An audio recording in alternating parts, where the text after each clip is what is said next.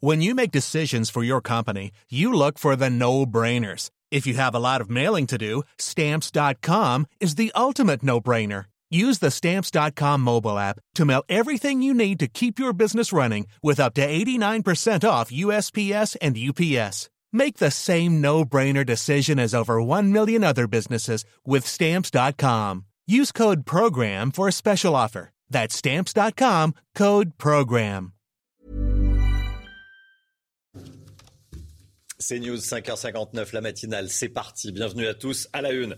Quelles vont être les nouvelles mesures prises pour ralentir la cinquième vague de Covid? Un conseil de défense sanitaire se tient ce matin à l'Élysée. La dose de rappel sera au centre des échanges. Toutes nos informations au début de ce journal avec vous, Florian Tardif. À nouveau des violences cette nuit en Martinique, à Fort-de-France. On vous montre les images et vous entendrez le témoignage d'une habitante. Un règlement de compte dans une école maternelle à Montpellier. Dans une école maternelle, un nouveau palier a été franchi. Toutes nos informations avec vous, Vincent Farandège. A tout de suite, Vincent.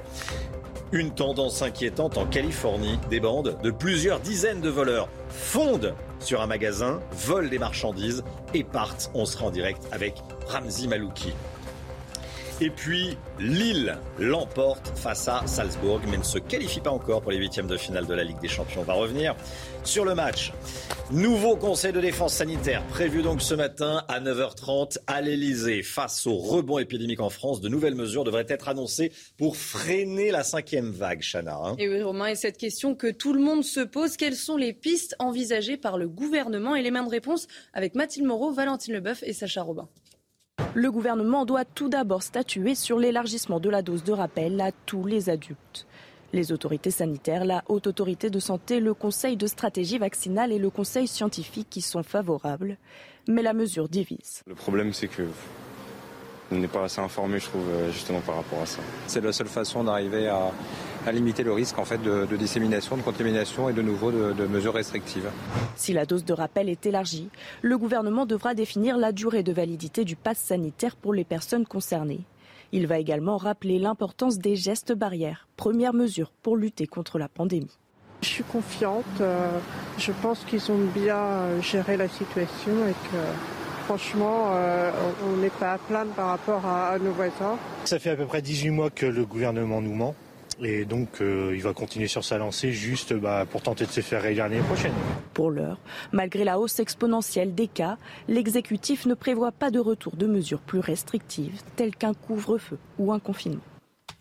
Et on regarde ensemble les derniers chiffres. Plus de trente mille nouveaux cas enregistrés ces dernières vingt-quatre heures. Hein. trente mille quatre cent cinquante-quatre cas exactement, Chana. Et oui, et du côté de la tension hospitalière, huit mille cinq cent vingt-cinq personnes actuellement hospitalisées, mille quatre cent cinquante-cinq patients en soins critiques, quarante-neuf de plus en vingt-quatre heures et quatre-vingt-quatre décès ont été recensés.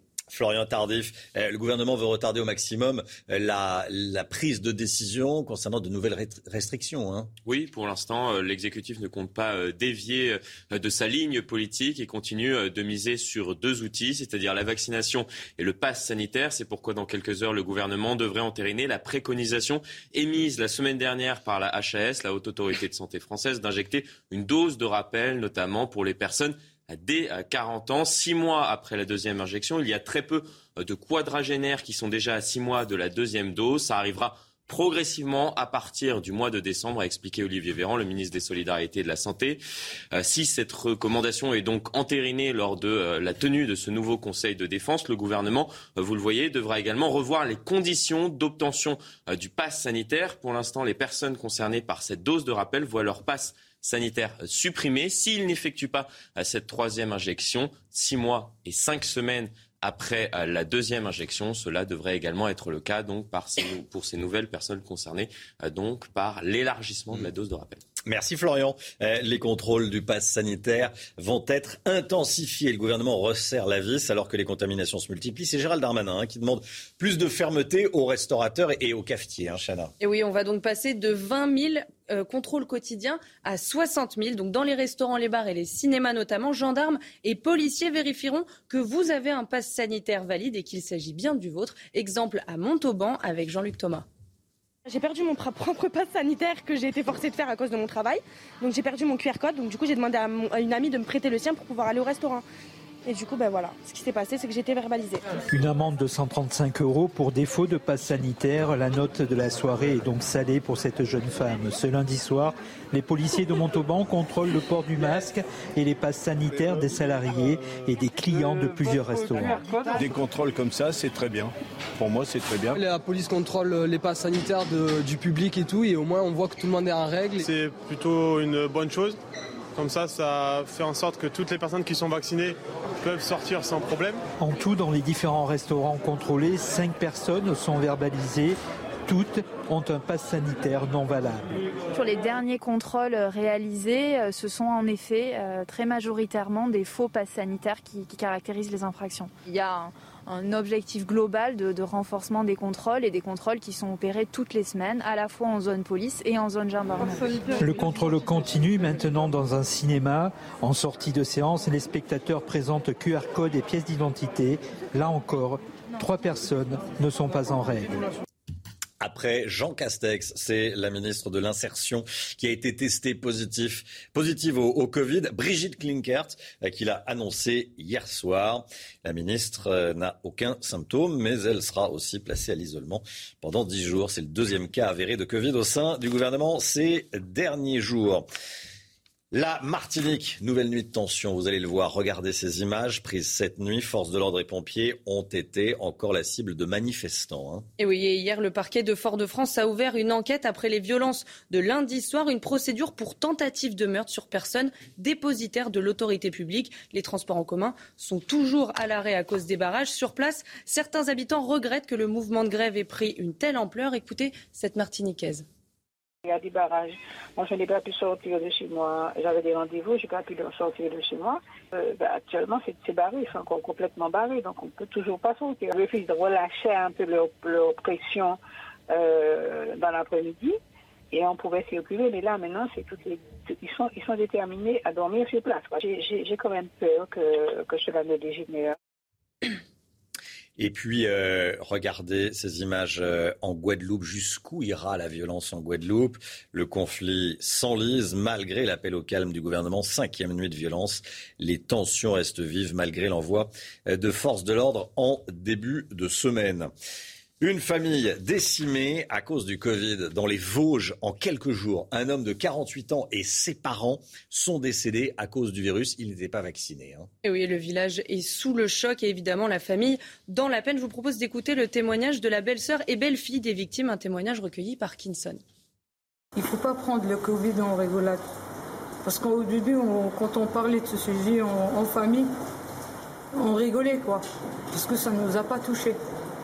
Et je veux absolument que les gens qui prennent ça au sérieux, qui se protègent, qui respectent les gestes barrières, qui, qui, qui surtout qui vaccinent. La vaccination, elle peut nous sauver. Elle peut nous éviter certains trucs. C'est tout, tout simplement ça, quoi. Voilà un témoignage euh, émouvant hein, de, de la belle-fille des, des, des, des victimes et belles-sœurs.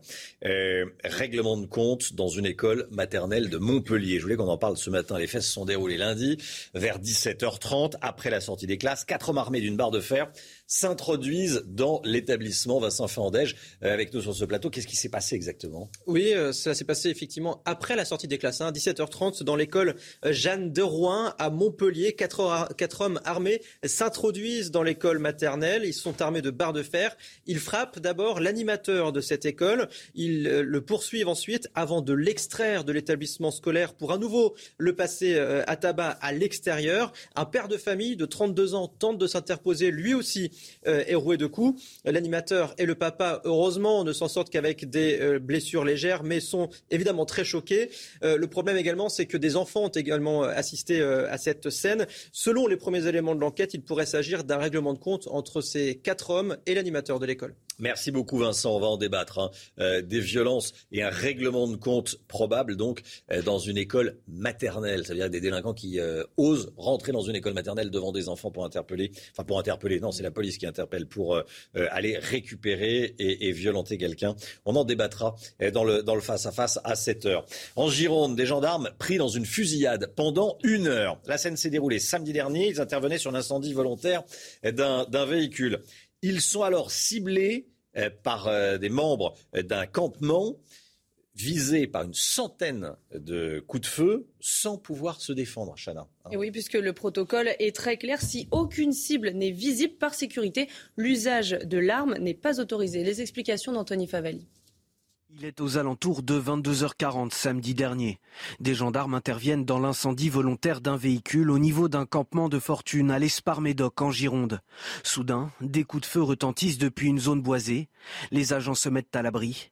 Durant plus d'une heure, ils essuient une centaine de coups de feu sans jamais riposter. La raison, elle est très simple. Euh, c'est que les tireurs étaient embusqués dans un bois, donc non visibles. L'origine de tir n'étant pas visible, et ils ne peuvent pas riposter. Parce qu'on ne tire pas... Euh... comme ça, n'importe où, n'importe comment. Il faut qu'il y ait une atteinte à l'intégrité physique du personnel, une menace avec arme, il faut qu'il y ait un environnement sécurisé, et à ce moment-là, on peut envisager le recours à l'usage de l'arme. À l'arrivée des renforts, quatre individus sont finalement interpellés, dont trois mineurs âgés de quinze à dix-sept ans. Cette affaire euh, met euh, à l'évidence les individus de plus en plus jeunes qui n'hésitent plus aujourd'hui à s'en prendre à, à tout ce qui représente l'autorité. On voit bien là qu'il y a une recrudescence dans la dangerosité de ces mineurs, dans l'usage des armes qui est, qui est quand même nouveau. Selon Le Figaro, une information judiciaire a été ouverte pour tentative d'assassinat sur personne dépositaire de l'autorité publique. Les suspects ont été déférés hier au parquet et placés en détention provisoire. Soyez là à dix heures trente si vous le pouvez, bien sûr. Jean-Marc Morandini sera dans les rues de Lyon, dans le quartier de la Guillotière, avec Jordan Bardella, le président du Rassemblement national, face à la rue, quartier de la Guillotière à Lyon. Jean-Marc Morandini et Jordan Bardella à dix heures trente ce matin sur l'antenne de CNews. On va partir eh, en Californie, aux États-Unis à présent. Une nouvelle tendance criminelle, des bandes de dizaines de voleurs qui foncent sur des magasins de luxe. C'est des, sont des razzias dans des magasins. Euh, San Francisco samedi, Los Angeles lundi. Vols en bande organisée qui se multiplient ces derniers jours.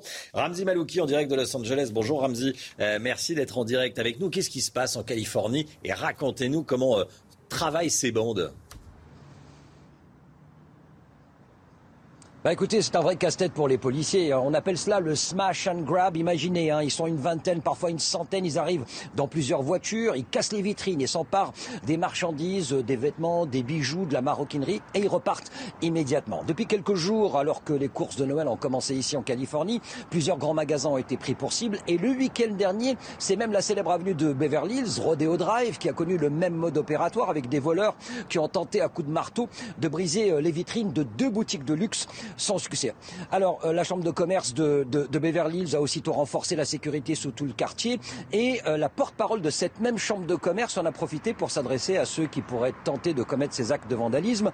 Inutile d'essayer, leur a-t-elle dit. Nous avons des caméras de vidéosurveillance. Nos vitrines sont en vitres blindées par balles. Nos vigiles sont armés et prêts à tirer. Un message qui a le mérite d'être clair. On ne rigole pas à Beverly Hills. Effectivement. Merci beaucoup, Ramzy Malouki. Merci. Euh, c'est inquiétant. Razzia de voleurs en, en Californie.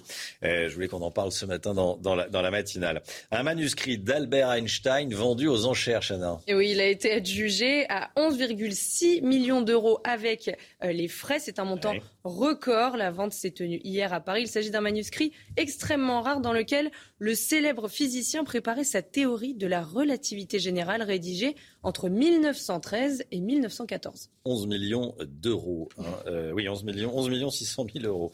Euh, déjà trente ans que Freddie, que Freddie Mercury nous, nous a quittés. C'était le vingt-quatre novembre mille neuf cent quatre-vingt-onze. Carrière monumentale, tube planétaire, artiste incroyable. Avec euh, sa voix digne d'un soliste d'opéra. Euh, il a complètement révolutionné le, le monde de la musique dans les... Dans les années quatre-vingt. Hein. Et oui, la veille de sa mort, Freddie Mercury révélait dans un communiqué qu'il était malade du sida. C'était une des premières fois qu'une personnalité publiait un tel communiqué. Voilà, trente ans, les trente ans de la mort de Freddie Mercury. Le chiffre éco avec la folie sur les prix de l'immobilier. C'est avec Eric de Riedmatten tout de suite. Vous avez les derniers chiffres, Eric de Riedmatten, sur euh, la folie, enfin la folie, en tout cas une nette augmentation des prix de l'I M O. Hein. Absolument. Alors ce qui est intéressant, c'est de voir ce tournant, hein, parce qu'on mmh. parlait tout le temps de Paris, de la région parisienne, cette flambée des prix. Eh bien maintenant, ça bascule vers les régions. Alors si on regarde la France dans son ensemble, vous avez une hausse prix moyen, hein, la moyenne des prix, plus sept virgule quatre pour cent, ça c'est pour toute la France. Mais si on regarde maintenant les prix en province... Ah, attendez, vous nous parlez sur un an. Hein. Sur, oui, oui, c'est troisième trimestre, sur douze mois consécutifs. D'accord, oui. On oui. prend le troisième trimestre. trimestre deux mille vingt et un comparé au troisième trimestre deux mille vingt. deux mille vingt Plus sept virgule quatre sur les douze mois. Ça, c'est voilà. général. Et si vous regardez maintenant les régions, les maisons, ah oui. neuf virgule quatre pour cent. Voilà la grande différence. C'est un changement, c'est vraiment post-Covid. Hein, c'est-à-dire qu'il y a eu cette envie de s'installer ou en tout cas d'acquérir une maison euh, dans le vert, hein, tout simplement, de se mettre au vert. En région parisienne, ça bouge un peu, mais relativement peu, en Ile-de-France. Et alors Paris, là, les prix sont vraiment stables. Donc c'est assez rare aussi de voir que les prix ne bougent pas. En revanche, il y a une poussée une nouvelle poussée d'achat. Euh, vous êtes pas, on est passé euh, de trente et un mille ventes par, par, pratiquement sur euh, douze mois hein, au troisième trimestre, de trente et un mille ventes à trente-sept mille ventes là au troisième trimestre. Donc, vous voyez, ça redémarre. Et pourquoi ça redémarre? Parce que comme les prix sont stables et que les taux sont bas, et les trente mille revient... ventes, c'était uniquement Paris sur oui, un trimestre. Exactement. Hein. Oui, c'est ça. Hein, d'accord. Alors, oui, c'est, oui. Ça, c'est ça. Donc ça, ça fait dix-sept pour cent de, d'augmentation. Mmh. Pourtant les prix sont très élevés. Hein. Donc euh, ce qu'il faut retenir, c'est que dans cette étude, ce que disent euh, l'INSEE et les notaire, c'est que la prime va aux régions, va aux pavillons, aux maisons, va au vert, et surtout le télétravail qui entraîne les Parisiens vers la Grande Couronne. Il y en a de plus en plus. On n'hésite pas à aller jusqu'à cinquante kilomètres de Paris, tout ce qui est la Grande Couronne, vers Rambouillet, et cetera, Montfort-l'Amaury. Ouais. Ça aussi, c'est un point nouveau. C'est ça. En fait, c'est, c'est une grosse tendance dont on parle ouais. depuis euh, des mois. Hein. C'est pas nouveau. Mais ce qui est intéressant, et je parle sous votre contrôle, ouais, mais c'est ouais. que ça se confirme, en fait. Hein. Voilà, c'est ça. C'est un mouvement. D'ailleurs, on a douze mois de recul maintenant. Oui, c'est ça. Merci beaucoup, Eric. Les échos. C'est euh, le sport, ça sera dans, dans un instant. Et puis, euh, on va parler évidemment euh, de ce qui se passe en Martinique. Martinique, la contestation s'étend. Voici les images euh, derrière nous. C'est ce qu'on vous euh, montre ce matin. Témoignage. Comment régler cette situation ? euh, Est-ce qu'il faut des, prendre des décisions spéciales pour euh, les Antilles, créer une sorte de... Pas de régime spécial, de régime d'exception. On va en parler euh, ce matin dans, dans la matinale. Restez bien avec nous, à tout de suite. C'est News, il est six heures vingt-trois, merci d'être avec nous. L'équipe de la matinale est là, comme tous les matins. Le sport avec euh, la Transat Jacques Vabre et l'arrivée cette nuit en Martinique des Français, François Gabart et Tom Laperche. Ils ont décroché la deuxième place dans leur catégorie. Les ultimes, vous savez, ce sont les, les bateaux les plus rapides du monde. Ils, ils volent quasiment sur la mer. Le voilà, Gabart, qui, qui fête sa deuxième place. C'est toujours... Ah bah oui, ça y est de quoi, c'est toujours sympa. Déjà d'arriver, c'est déjà pas mal. Hein. Au total, ils ont passé seize jours en, en mer, Chana. Euh, on est, c'est toujours de la, la, la grande joie et, et on la partage avec eux. Euh, en football, Lille a battu Salzbourg hier, un but à zéro. Hein. Et oui, un grand pas vers les huitièmes de finale de la Ligue des Champions. C'est le deuxième succès consécutif pour le L O S C dans cette compétition, quinze jours après l'exploit face à Séville. Et puis euh, des nouvelles du P S G. On va regarder le but. Non. En tout cas, on voit la joie. Hein.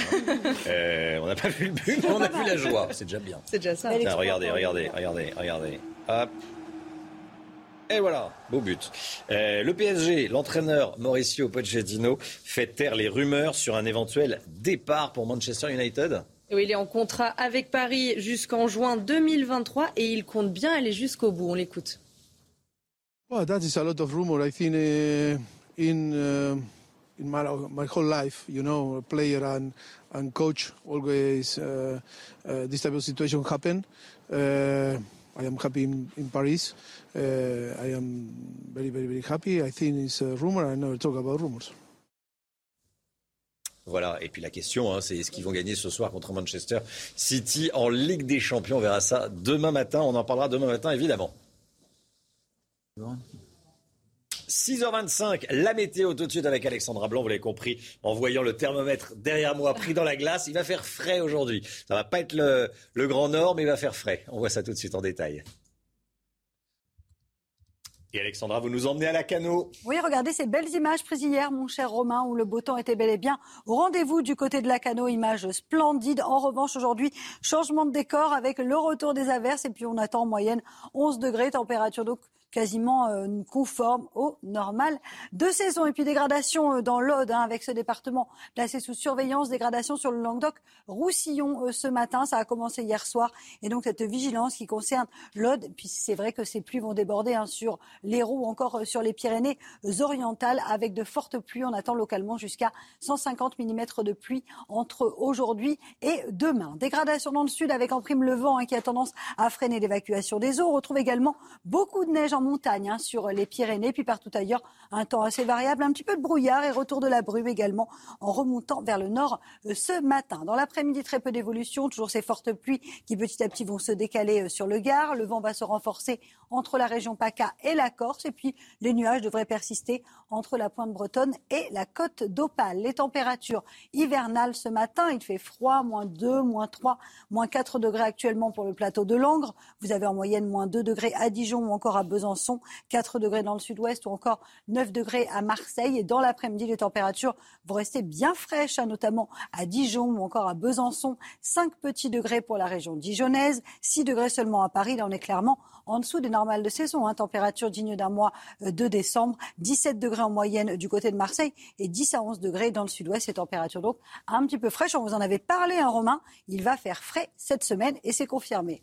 Effectivement, voilà pour la journée d'aujourd'hui. Alexandra, qu'est-ce que ça va donner ces, ces trois prochains jours, jeudi, vendredi, puis samedi, le début du week-end? Les nouvelles ne sont pas forcément très très bonnes, hein. Vraiment. Alors regardez, demain, les pluies vont se décaler en direction de la région PACA. On va retrouver un temps un petit peu plus calme sur les régions du nord. Et puis vendredi, nouvelle dégradation avec de la neige, de, même en plaine, hein, ça pourrait localement déborder. Retour du Mistral et de la Tramontane en Méditerranée. Puis un temps très brumeux toute la journée entre le sud-ouest et le nord-est du pays. N'espérez pas une remontée des températures, non, parce qu'elles vont rester encore bien trop fraîches pour la saison. Et puis, la journée de samedi s'annonce à peu près conforme à celle qu'on attendait hein, depuis quelques jours, avec donc de la neige, de la pluie, nouvelle perturbation qui va arriver. On va retrouver quelques éclaircies sur le nord-ouest, avec en prime le retour du vent près des côtes de la Manche et des températures un peu fraîches pour la saison. D'ailleurs, la fraîcheur devrait perdurer au moins jusqu'au début du mois de décembre. Ce n'est pas une fraîcheur exceptionnelle, ce sont juste des températures légères. Légèrement en dessous des normales de saison.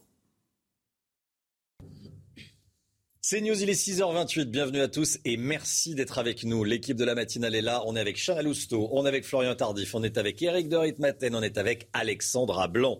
À la une ce matin, de nouvelles violences cette nuit en Martinique. On va vous montrer les images. L'État a du mal à faire revenir l'ordre. Est-ce que certains territoires sont en autogestion? On va en parler avec vous, Florian Tardif. Quelles vont être les nouvelles mesures prises pour ralentir l'épidémie de Covid? Un conseil de défense sanitaire se tient ce matin à l'Élysée. La dose de rappel sera au centre des échanges. Toutes nos informations dans un instant. six mille classes fermées au total, plus cinquante pour cent en une semaine. Comment ça s'organise dans les écoles? On sera en direct avec Jean-Rémy Girard, professeur de français et président du syndicat SNALC. A tout de suite, Jean-Rémy Girard. Merci d'être avec nous. Pour la première fois, un site internet va être banni des principaux moteurs de recherche en France. Il est accusé de vendre à très bas prix des objets dangereux. On va voir ça avec Mathilde Moreau. A tout de suite, Mathilde. Et puis les quarante ans d'une institution en Alsace, le cabaret Royal Palace, situé en pleine campagne, à quarante minutes de Strasbourg. Faites donc ces, ces quarante années de succès. Vous entendrez son fondateur qui parle ce matin. Et dans la matinale CNews, vous verrez également les plus belles représentations. Nouvelle nuit de tension donc en, en Martinique. Forces de l'ordre, pompiers cible par, ciblés par des manifestants. Hier, le parquet de Fort-de-France a ouvert une enquête après les violences du, du début de la semaine. Une procédure pour tentative de meurtre sur personne dépositaire de l'autorité publique a été ouverte. Les précisions et le récit de la nuit avec Vincent Farandège. Hein ? Dans l'un des quartiers de Fort-de-France, plusieurs dizaines de personnes ont affronté la police cette nuit. Plusieurs feux ont été allumés à même la route. Réponse des forces de l'ordre à coups de gaz lacrymogène. Ces violences font suite à l'appel à la grève générale lancé par dix-sept organisations syndicales. Certains habitants craignent que la situation empire. C'est vrai que j'ai, j'ai, j'ai quand même peur que, que cela ne dégénère, que ce soit, ce soit encore bon, des, des commerçants qui ont déjà payé l'autre tribut par rapport au Covid euh, et d'autres personnes qui, n'ont, qui, n'ont encore, qui sont encore plus démunies. Euh, ce sont surtout justement les plus démunis qui payent des pots cassés. Comme en Guadeloupe, la protestation contre l'obligation vaccinale des soignants s'est transformée en conflit social. Syndicats et habitants réclament la hausse des salaires et la baisse des prix du carburant. Voilà pour la Martinique et, et Fort-de-France. Euh, en Guadeloupe, le conflit s'enlise également. Malgré l'appel au calme du euh, gouvernement, les tensions restent vives. Il y a encore des checkpoints et des barrages. C'est un conflit qui dépasse la crise sanitaire. Florian Tardif, est-ce qu'on se dirige vers... Euh, est-ce qu'on se, se rend pas compte avec ce conflit que non, certains territoires sont euh, autogérés euh, et qu'il y a de grandes, dif- grandes difficultés à faire appliquer les règles de l'État ? Oui, tout simplement parce que vous venez de le dire, le conflit aux Antilles dépasse la simple question sanitaire. Les mesures pour lutter contre l'épidémie, comme l'instauration du pass sanitaire ou l'obligation vaccinale pour les soignants, n'est qu'un prétexte en réalité pour les séditieux, pour les partisans d'une rupture avec la métropole, de créer, on le voit clairement sur ces images, le désordre, car c'est de cela qu'il s'agit. Les forces de l'ordre sont débordées, dépassées, c'est ce qu'on cherchait. Voilà ce qu'explique un émeutier à nos confrères du Parisien. Or, les récentes études montrent que les Antillais sont majoritairement partisans du maintien dans la métropole. On l'a vu à l'instant dans le reportage que nous avons diffusé. Pour mettre un terme à cette situation intenable sur le long terme, l'urgence est de renouer donc le dialogue entre Paris et les Antilles. Sébastien Lecornu, selon nos informations, le ministre en charge des Outre-mer a prévu de se rendre prochainement sur place. C'est un premier signe, mais qui ne sera pas forcément suffisant compte tenu de la situation pour le moins chaotique actuellement aux Antilles. Merci beaucoup Florian. On regarde ensemble les derniers chiffres de l'épidémie. Plus de trente mille nouveaux cas de Covid ont été enregistrés ces dernières vingt-quatre heures, Chana. Hein. Oui, trente mille quatre cent cinquante-quatre exactement. Et du côté de la tension hospitalière, mille quatre cent cinquante-cinq patients sont en soins critiques. C'est quarante-neuf de plus en vingt-quatre heures et quatre-vingt-quatre décès ont été recensés ces dernières vingt-quatre heures. Voilà, et un nouveau conseil de défense sanitaire va donc se tenir ce matin à neuf heures trente à l'Élysée. Pour faire face au rebond épidémique, de nouvelles mesures devraient être annoncées pour tenter de freiner cette cinquième vague. Hein. Et oui, Romain, et la grande question, c'est quelles sont les pistes envisagées par le gouvernement ? Élément de réponse avec Mathilde Moreau, Valentine Leboeuf et Sacha Robin. Le gouvernement doit tout d'abord statuer sur l'élargissement de la dose de rappel à tous les adultes. Les autorités sanitaires, la Haute Autorité de Santé, le Conseil de stratégie vaccinale et le Conseil scientifique y sont favorables. Mais la mesure divise. Le problème, c'est que on n'est pas assez informé, je trouve, justement par rapport à ça. C'est la seule façon d'arriver à, à limiter le risque en fait, de, de dissémination, de contamination et de nouveau de, de mesures restrictives. Si la dose de rappel est élargie, le gouvernement devra définir la durée de validité du pass sanitaire pour les personnes concernées. Il va également rappeler l'importance des gestes barrières, première mesure pour lutter contre la pandémie. Je suis confiante, euh, je pense qu'ils ont bien géré la situation et que franchement, euh, on n'est pas à plaindre par rapport à, à nos voisins. Ça fait à peu près dix-huit mois que le gouvernement nous ment et donc euh, il va continuer sur sa lancée juste bah, pour tenter de se faire réélire l'année prochaine. Pour l'heure, malgré la hausse exponentielle des cas, l'exécutif ne prévoit pas de retour de mesures plus restrictives telles qu'un couvre-feu ou un confinement. Et il y a actuellement en France six mille classes fermées. Il y en avait quatre mille il y a une semaine. Je vous laisse faire le calcul, c'est plus cinquante pour cent. Enfin, je vous laisse faire et je vous donne la, la tendance. Bref, il y a forte, forte hausse hein, du nombre de classes euh, fermées. On est... Euh, avec Jean-Rémy Girard, professeur de français et président du syndicat SNALC, qui est déjà connecté avec nous. Restez bien avec nous, Jean-Rémy Girard. On va d'abord regarder ce qui se passe dans une école primaire à Boulogne-Billancourt, où trois classes étaient fermées hier pour les parents et la direction. C'est l'angoisse du quotidien. Fabrice Elsner, Kinson. Dès qu'un élève est positif, la directrice de l'école primaire doit isoler la classe entière. Ce jour-là, elle vient rassurer un père de famille. Monsieur, ne vous inquiétez pas, pour le moment, la classe de votre fils n'est pas concernée par une fermeture. Chaque jour, un nouveau cas est détecté dans l'établissement. Hier, trois classes étaient fermées. C'est une école primaire, vous avez des petits frères et des petites sœurs qui sont en maternelle et on peut supposer qu'ils sont à leur tour ou positifs et non testés puisque les tests ne sont pas obligatoires pour les élèves de maternelle. Et on se retrouve avec des situations comme ça, avec des élèves peut-être qui sont positifs et qui l'ignorent pour le moment. Du côté des familles, c'est l'angoisse d'une éventuelle fermeture de l'école. On a de la chance d'être grands-parents, d'habiter ici et de pouvoir s'en occuper, ce que tout le monde ne peut pas faire. Si l'école ferme, ben, on ne sait pas comment s'organiser. Je ne suis pas sûre d'assurer euh, la garde de mes enfants en fait. Je suis restauratrice et euh, bah, là j'ai qu'une crainte, c'est, que, c'est qu'on m'appelle pour me dire euh, de venir chercher euh, l'un, l'un de mes enfants. Malgré un protocole sanitaire strict, l'augmentation des classes fermées s'inscrit dans un contexte de reprise épidémique sur l'ensemble du territoire. Jean-Rémy Girard en direct avec nous. Bonjour Jean-Rémy Girard, merci d'être avec nous dans la matinale CNews. six mille classes fermées, la cinquième vague est bien présente à l'école. Quand les, cas, quand les classes sont, sont fermées, d'ailleurs, c'est une question qu'on est nombreux à se poser. Est-ce qu'il y a des cours en, en visio ?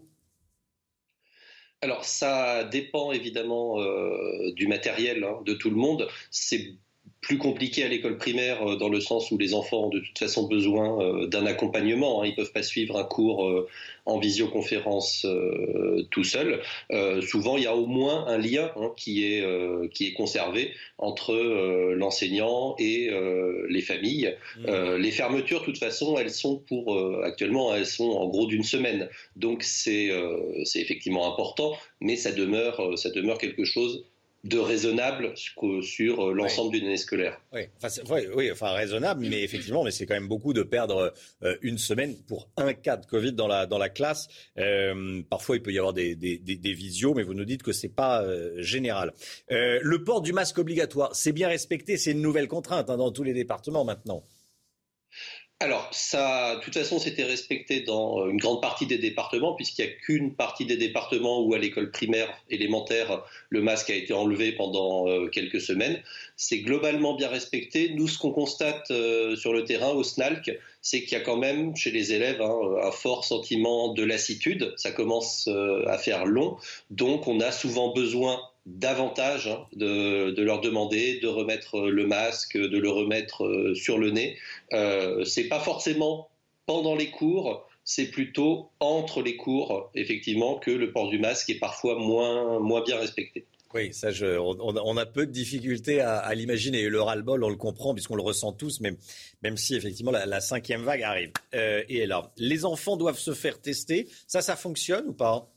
Les tests salivaires ça, à l'école ? Ça fonctionne pas très bien, ah. euh, puisque euh, à l'école primaire, euh, depuis des mois maintenant, euh, le gouvernement et le ministère affichent un objectif de six cent mille tests proposés, pas réalisés, hein, mais proposés, et on n'a jamais dépassé les quatre cent mille euh, proposés jusqu'à présent. Et en plus, dans les proposés, il y en a même pas la moitié maintenant qui sont réalisés, euh, car euh, beaucoup de familles euh, refusent, hein, tout simplement, euh, de faire tester leur enfant lorsqu'il y a une euh, campagne de tests.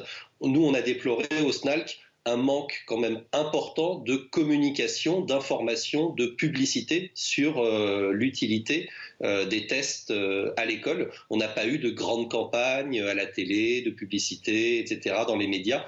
Et euh, c'est quand même quelque chose qui manque, hein, alors même que là, on est euh, en pleine cinquième vague et que les fermetures de classe risquent euh, d'augmenter encore. Merci beaucoup Jean-Rémy Girard d'avoir été en direct avec nous ce matin. Très bonne journée euh, à vous, professeur de, de lettres et président du syndicat SNALC. Donc, euh, situation critique à l'hôpital de Martigues dans les Bouches-du-Rhône. Euh, entre les grèves du personnel soignant, les arrêts maladie et la difficulté à garder les, les titulaires, l'hôpital souffre d'un manque d'effectifs, Chana. Hein. Et oui, avec la cinquième vague et l'arrivée des fêtes de fin d'année, la situation se complique davantage. Reportage de Laure Parra et Stéphanie Rouquier. Établir le planning est un véritable casse-tête ici à l'hôpital de Martigues. Il manque soixante infirmières, trente aides-soignantes. Le personnel volontaire compense mais s'épuise. Une fatigue mais extrême. On craint pour cette cinquième vague. Déjà, de plus en plus d'agents nous contactent pour savoir comment quitter l'hôpital. Une cinquième vague qui commence à sévir. Le nombre de patients avec des symptômes a doublé aux urgences en une semaine. Le chef de service a fait ses comptes. Il lui faudrait vingt-deux médecins. Il en a treize. Il ne prendra pas de congé pour les fêtes. Mais ça suffit pas. Je ne peux pas me dire en tant que chef de service, les gars, je vais supprimer vos vacances. Parce que si je supprime les vacances, qu'est-ce qui va se passer ? Ils vont me dire ciao. Et la gratification que les soignants attendent, elle n'est pas que rémunératrice. La gratification qu'on attend, c'est les conditions de travail. La solution, recruter. Alors nous cherchons activement. Euh, est-ce que nous trouvons ? Non, très difficilement. Il y a très peu de C V disponibles sur le marché. Concrètement, euh, il manque des forces. L'enjeu pour la direction est de faire tenir et patienter son personnel, dit-elle. Car les effets du Ségur de la santé et donc l'amélioration des conditions de travail ne seront pas immédiats. Un réseau de passeurs démantelé à Calais. quinze trafiquants ont été interpellés pour avoir fait passer des centaines de migrants en Grande-Bretagne. Selon l'enquête, le réseau faisait passer au moins deux cent cinquante personnes par mois sur des Zodiacs. Une traversée vendue en pack par ces trafiquants. six mille euros la traversée. deux cent cinquante traversées chaque mois, six mille euros. un million cinq cent mille euros. Voilà. Ce ne sont pas des O N G, hein. Ce ne sont pas des fondations qui vont aider. Ce n'est pas l'abbé Pierre. Hein. Ce euh, sont des passeurs qui, trafiquent, euh, qui font du, du trafic d'êtres humains. Euh, ils, auraient, ils auraient accumulé au total près de trois millions d'euros de, de bénéfices. Parce que, euh, forcément, il y a des coûts. Reportage Damien Deparnay avec le récit de Vincent Farandège. Regardez. C'est l'un des plus gros coups de filet jamais réalisés au sein des réseaux de passeurs de migrants à Calais. quinze trafiquants ont été interpellés, le résultat d'une vaste enquête menée depuis des mois par plusieurs services de police. C'est une opération de grande envergure qui a permis l'interpellation d'un réseau de passeurs. Ce réseau euh, mettait en œuvre depuis l'Allemagne euh, une logistique pour euh, mettre à disposition des, des bateaux appelés small boats pour les migrants afin de leur permettre de gagner le territoire britannique. Depuis le premier janvier, mille sept cents tentatives de traversée ont été enregistrées. sept cent cinquante auraient réussi. Pour lutter contre ce phénomène, les syndicats de police réclament plus de moyens. On a un gros manque d'effectifs. Ce grand coup de filet euh, n'est qu'un coup de filet dans un océan où il y a encore de nombreux réseaux qui, qui sévissent et qui euh, exploitent cette misère humaine. Une position partagée par l'adjoint au maire de Calais en charge de la sécurité. Pour lui, la Grande-Bretagne doit aussi prendre sa part dans la lutte. Ce sont des mafias internationales qui organisent ces traversées. Que font les Britanniques pour lutter contre ces mafias internationales dans leur propre pays? J'ai pas le sentiment que grand-chose soit fait. Les personnes interpellées risquent trois à sept ans de prison. Vous connaissez peut-être ce site de vente en ligne de produits très bon marché, Wish. Dans les prochains jours, il sera banni des principaux moteurs de recherche. C'est une première en Europe. Ce sont les services français de la répression des fraudes qui ont demandé son déréférencement. Mathilde Moreau avec nous. Expliquez-nous, Mathilde, qu'est-ce que c'est que ce site et pourquoi une telle décision ? Oui, alors Wish, c'est une plateforme de vente créée en deux mille dix par un ancien ingénieur de Google. Concrètement, on y trouve eh bien, de tout, des jouets, des bijoux, de la décoration, des meubles, euh, et le tout à prix cassé. Il y aurait plus de cent millions d'utilisateurs actifs dans le monde. Alors, qu'est-ce qui pose problème aujourd'hui aux services français, euh, français de la répression des fraudes ? Eh bien, c'est que beaucoup de ces objets sont jugés non conformes ou voire même dangereux. C'est ce que révèlent ce matin nos confrères du Parisien. Par exemple, les services français ont étudié cent quarante articles et parmi eux des jouets. Alors c'est euh, l'occasion à l'approche de Noël. quatre-vingt-quinze pour cent d'entre eux étaient jugés non conformes et quarante-cinq pour cent dangereux. Alors soit puisqu'il y a des petites pièces hein, qui peuvent se détacher et être ingérées par les enfants, ou pire, euh, la présence de produits cancérigènes. Le site va donc être déréférencé. Concrètement, il ne sera plus possible d'ici une semaine maximum de tomber sur le site Wish sur Internet. C'est-à-dire que lorsque vous effectuerez une recherche via votre moteur de recherche, eh bien, il ne vous dirigera plus vers la plateforme de vente. Vous pourrez tout de même avoir accès à la plateforme en tapant directement l'adresse du site. Merci beaucoup Mathilde. C'est, euh, c'est clair, c'est, effectivement, il y a des petits, petits jouets dangereux, donc... Euh... L'Europe siffle la fin de la partie, ça ne sera plus référencé. Allez, on vous emmène pas à Las Vegas, pas aux États-Unis, pas sur Broadway, mais en Alsace, où il existe un cabaret qui n'a rien à envier aux grandes salles américaines, aux grandes salles parisiennes, c'est le Royal Palace, qui fête ses quarante ans cette année, situé à Kirvillers, un village de cinq cents habitants près de Strasbourg. C'est Pierre Meyer qui l'a lancé il y a, il y a quarante ans.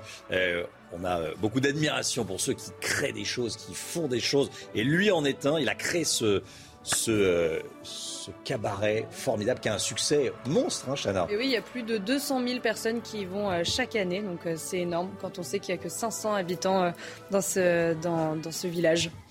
Et on va écouter, on va écouter Pierre Meyer qui nous raconte son aventure. C'est vrai, quand je réfléchis de mes débuts, jamais à l'époque j'aurais pensé être arrivé à... à ce stade-là. Hein. D'ailleurs, là, je suis à l'accueil tous les jours pour accueillir les clients. Moi aussi, je me demande, ben, tous ceux qui viennent, tous ces gens-là, vous savez, mille à des fois trois mille personnes par jour. Il y a trois spectacles le week-end. C'est une belle, une belle aventure, mais enfin, c'est une passion, c'est euh, quelque chose qui me pousse à toujours faire mieux. Voilà, chaque année, plus de deux cent mille spectateurs, hein, Eric de Riedmatten. C'est, c'est un beau succès économique. Hein. Oui, bah écoutez, ça va faire euh, pâlir d'envie Patrick Sébastien. Hein. Ah oui, oui. Je... Cabaret, ah oui, c'est pour Cabaret. Oui, oui, oui. Bah, ah bah, il a du succès hein, sur C huit, hein. C'est vrai, c'est vrai, c'est vrai. Et là, là, il y a, il y a deux cent mille spectateurs, énormément de, de succès. Voilà, c'est un, c'est un clin d'œil à tout l'Est de la France. Allez, le sport tout de suite avec les, les arrivées de la Jacques Vabre. De nouvelles arrivées cette nuit en Martinique. Hein. Et oui, des Français, François Gabart et Tom Laperche. Ils ont décroché la deuxième place dans leur catégorie. Les ultimes, vous savez, ces bateaux les plus rapides du monde. Au total, ils ont passé seize jours en mer. Et puis Lille, Lille qui a battu Stras- Salzbourg hier. Un but à zéro, un grand pas pour les Lillois vers les huitièmes de finale de la Ligue des Champions. Hein. Et oui, c'est le deuxième succès consécutif pour le L O S C dans cette compétition, quinze jours après l'exploit face à Séville. L'instant musique comme tous les matins, instant musique avec Étienne Dao ce matin qui sort son dernier album, ça s'appelle Virus X en collaboration avec un, un duo électro Italo Connexion. On écoute Étienne Dao. L'azur fou de tes yeux m'a lancé un défi et je lèche le sang.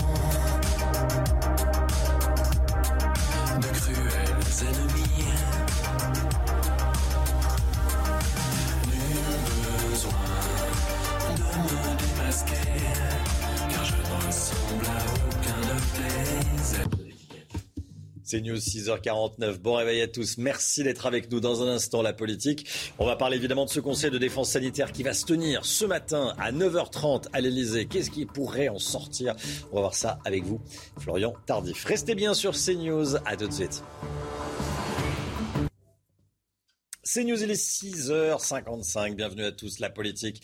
Avec Florian Tardif. Florian, Emmanuel Macron réunit ce matin un nouveau conseil de défense sanitaire à l'Élysée. Face à la recrudescence des cas, l'exécutif étudie l'instauration de nouvelles mesures. Vous entendez la musique ? Elle vous dit quelque chose ?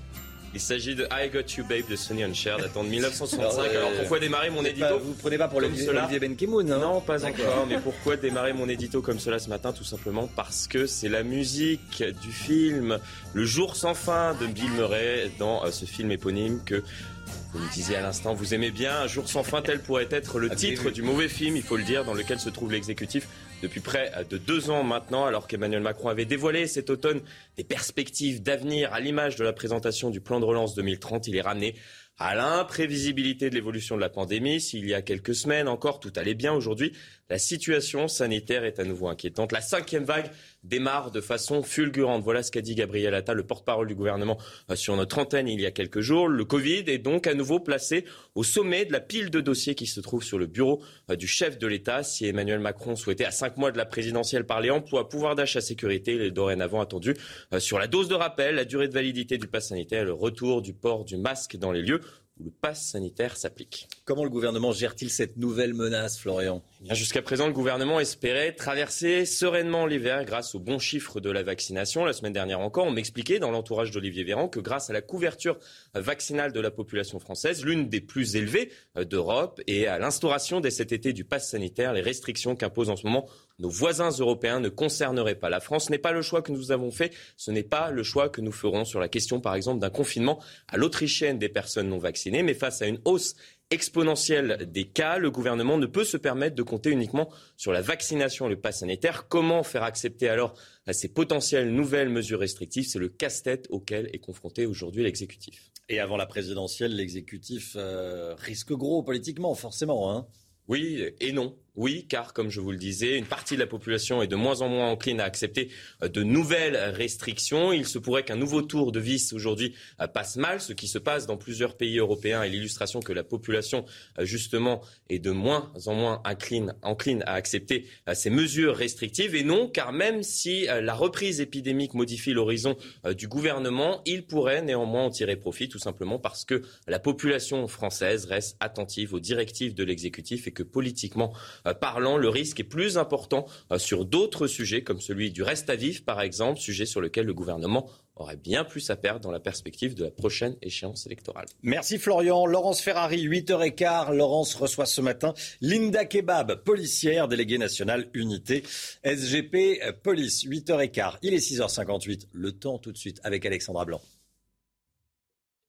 Alexandra, vous nous emmenez à Collioure. Oui, à Collioure où le mauvais temps sera bel et bien au rendez-vous aujourd'hui, un peu à l'image d'hier, avec une dégradation qui concerne ce matin le Languedoc-Roussillon et plus principalement le Roussillon. D'ailleurs, le département de l'Aude est placé sous surveillance puisque l'on attend localement jusqu'à cent cinquante millimètres de pluie aujourd'hui, donc vraiment un temps très agité autour du golfe du Lion. En raison de fortes pluies, on a également du vent et donc conséquence, eh bien attention, puisque vous pourriez localement avoir quelques inondations. Le phénomène a commencé hier soir et va se poursuivre tout au long de cette journée avec donc ces pluies sur le golfe du Lion. On retrouve également de la neige en montagne, de la grisaille sur le nord et dans l'après-midi, même topo, toujours ces mêmes conditions, du mauvais temps dans le sud, quelques nuages sur le nord, du beau temps entre la Vendée et les Alpes, toujours de la neige en montagne sur les Pyrénées. Côté température, il fait froid ce matin, moins deux, moins trois degrés entre l'Alsace et la Bourgogne. Et puis dans l'après-midi, température toujours en dessous des normales de saison, seulement cinq degrés à Dijon, six degrés à Paris, dix degrés dans dans le sud-ouest, mais déjà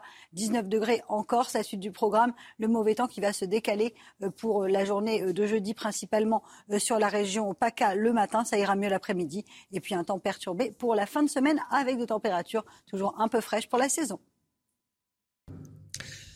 C'est News, il est sept heures. Bienvenue à tous. Merci d'être avec nous en ce mercredi vingt-quatre novembre. Un nouveau conseil de défense se tient donc ce matin à l'Élysée. Vers quoi se dirige-t-on? Ce qui va se décider, c'est notamment l'ampleur de la campagne de rappel pour le vaccin. On va en débattre dans un instant. Avec vous, Sarah El Haïry, bonjour. Bonjour. Secrétaire d'État à la jeunesse et à l'engagement. Et avec vous, Franck Alizio, bonjour. Bonjour. Vous êtes vice-président du groupe Rassemblement National à la région PACA et conseiller de Marine Le Pen. Merci à tous les deux. Et à tout de suite, nouveau conseil de défense donc ce matin, neuf heures trente, à l'Élysée, pour faire face au rebond épidémique en France. De nouvelles mesures devraient être annoncées pour tenter de freiner cette cinquième vague, Chana. Hein. Et oui, Romain, et cette grande question, quelles sont les pistes envisagées par le gouvernement? Élément de réponse avec Mathilde Moreau, Valentine Leboeuf et Sacha Robin. Le gouvernement doit tout d'abord statuer sur l'élargissement de la dose de rappel à tous les adultes. Les autorités sanitaires, la Haute Autorité de Santé, le Conseil de stratégie vaccinale et le Conseil scientifique y sont favorables. Mais la mesure divise. Le problème, c'est que on n'est pas assez informé, je trouve, justement par rapport à ça. C'est la seule façon d'arriver à, à limiter le risque en fait, de, de dissémination, de contamination et de nouveau de, de mesures restrictives. Si la dose de rappel est élargie, le gouvernement devra définir la durée de validité du pass sanitaire pour les personnes concernées. Il va également rappeler l'importance des gestes barrières, première mesure pour lutter contre la pandémie. Je suis confiante, euh, je pense qu'ils ont bien géré la situation et que franchement, euh, on n'est pas à plaindre par rapport à, à nos voisins. Ça fait à peu près dix-huit mois que le gouvernement nous ment et donc euh, il va continuer sur sa lancée juste bah, pour tenter de se faire réélire l'année prochaine. Pour l'heure, malgré la hausse exponentielle des cas, l'exécutif ne prévoit pas de retour de mesures plus restrictives telles qu'un couvre-feu ou un confinement. Voilà, et on a appris euh, cette nuit qu'un nouveau membre du gouvernement était positif à la covid dix-neuf, Brigitte Klinkert, votre collègue, Sarah El Haïry. On voit de plus en plus de personnes ministre contaminées, de l'insertion. contaminées entre, autour, de, autour de soi. Ça veut dire une chose, hein. Ça veut dire qu'on est à plus de trente mille cas de contamination actuellement dans notre pays. La, cinqui, la cinquième vague est là. Il y a une seule manière de s'en prémunir, pour être assez clair.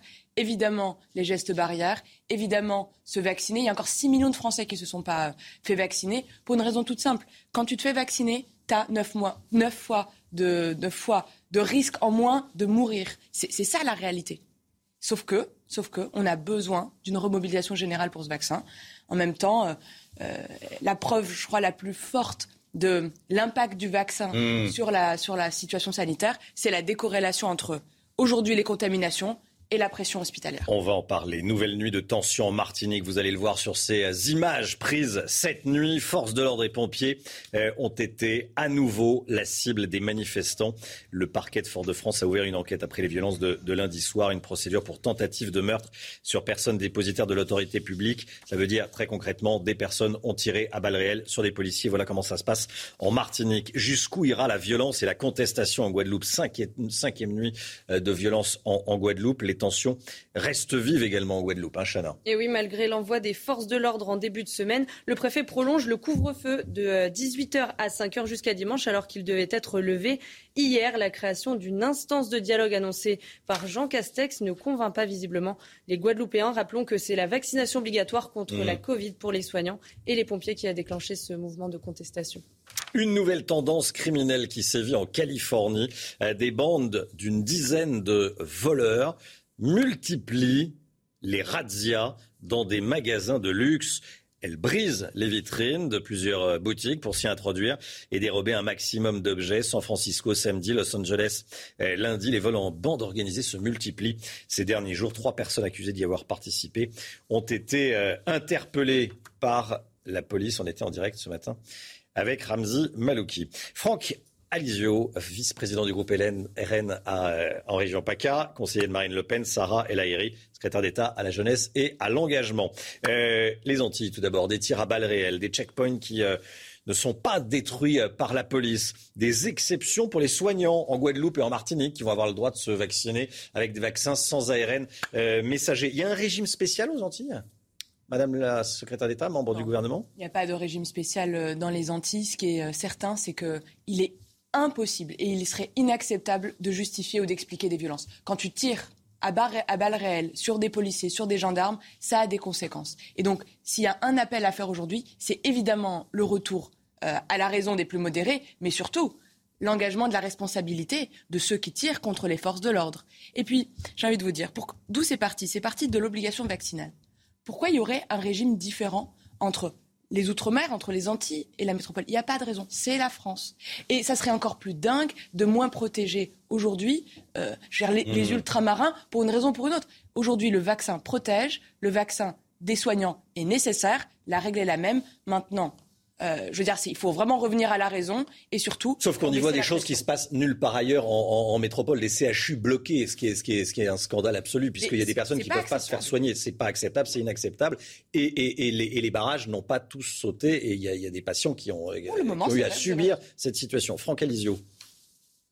Marine Le Pen a pour principe remettre la France en ordre, donc c'est pas chez elle qu'on verra un laxisme par rapport aux, aux violences. Il faut évidemment condamner les violences, mais il faut comprendre la désespérance. Euh, ce n'est pas. C'est le en même temps. Alors. La, la violence s'explique. Ah, c'est pas le en même temps. Non. Ah bah, vous dites on condamne les violences, mais coup, je les comprends, mais je comprends le pourquoi. Bah, il, faut, il faut, il faut comprendre. C'est ce que fait Emmanuel Macron en fait. Il faut comprendre qu'est-ce qui se passe. Euh, qu'est-ce qui, qu'est-ce qui se passe ? Ce n'est pas que euh, la, la, la vaccination. Ça dure depuis des années. C'est, ça dure depuis depuis au moins ce quinquennat et, et, et bien avant. Mais le problème c'est que dans ce quinquennat on poursuit la politique qu'on mène depuis depuis trente ans.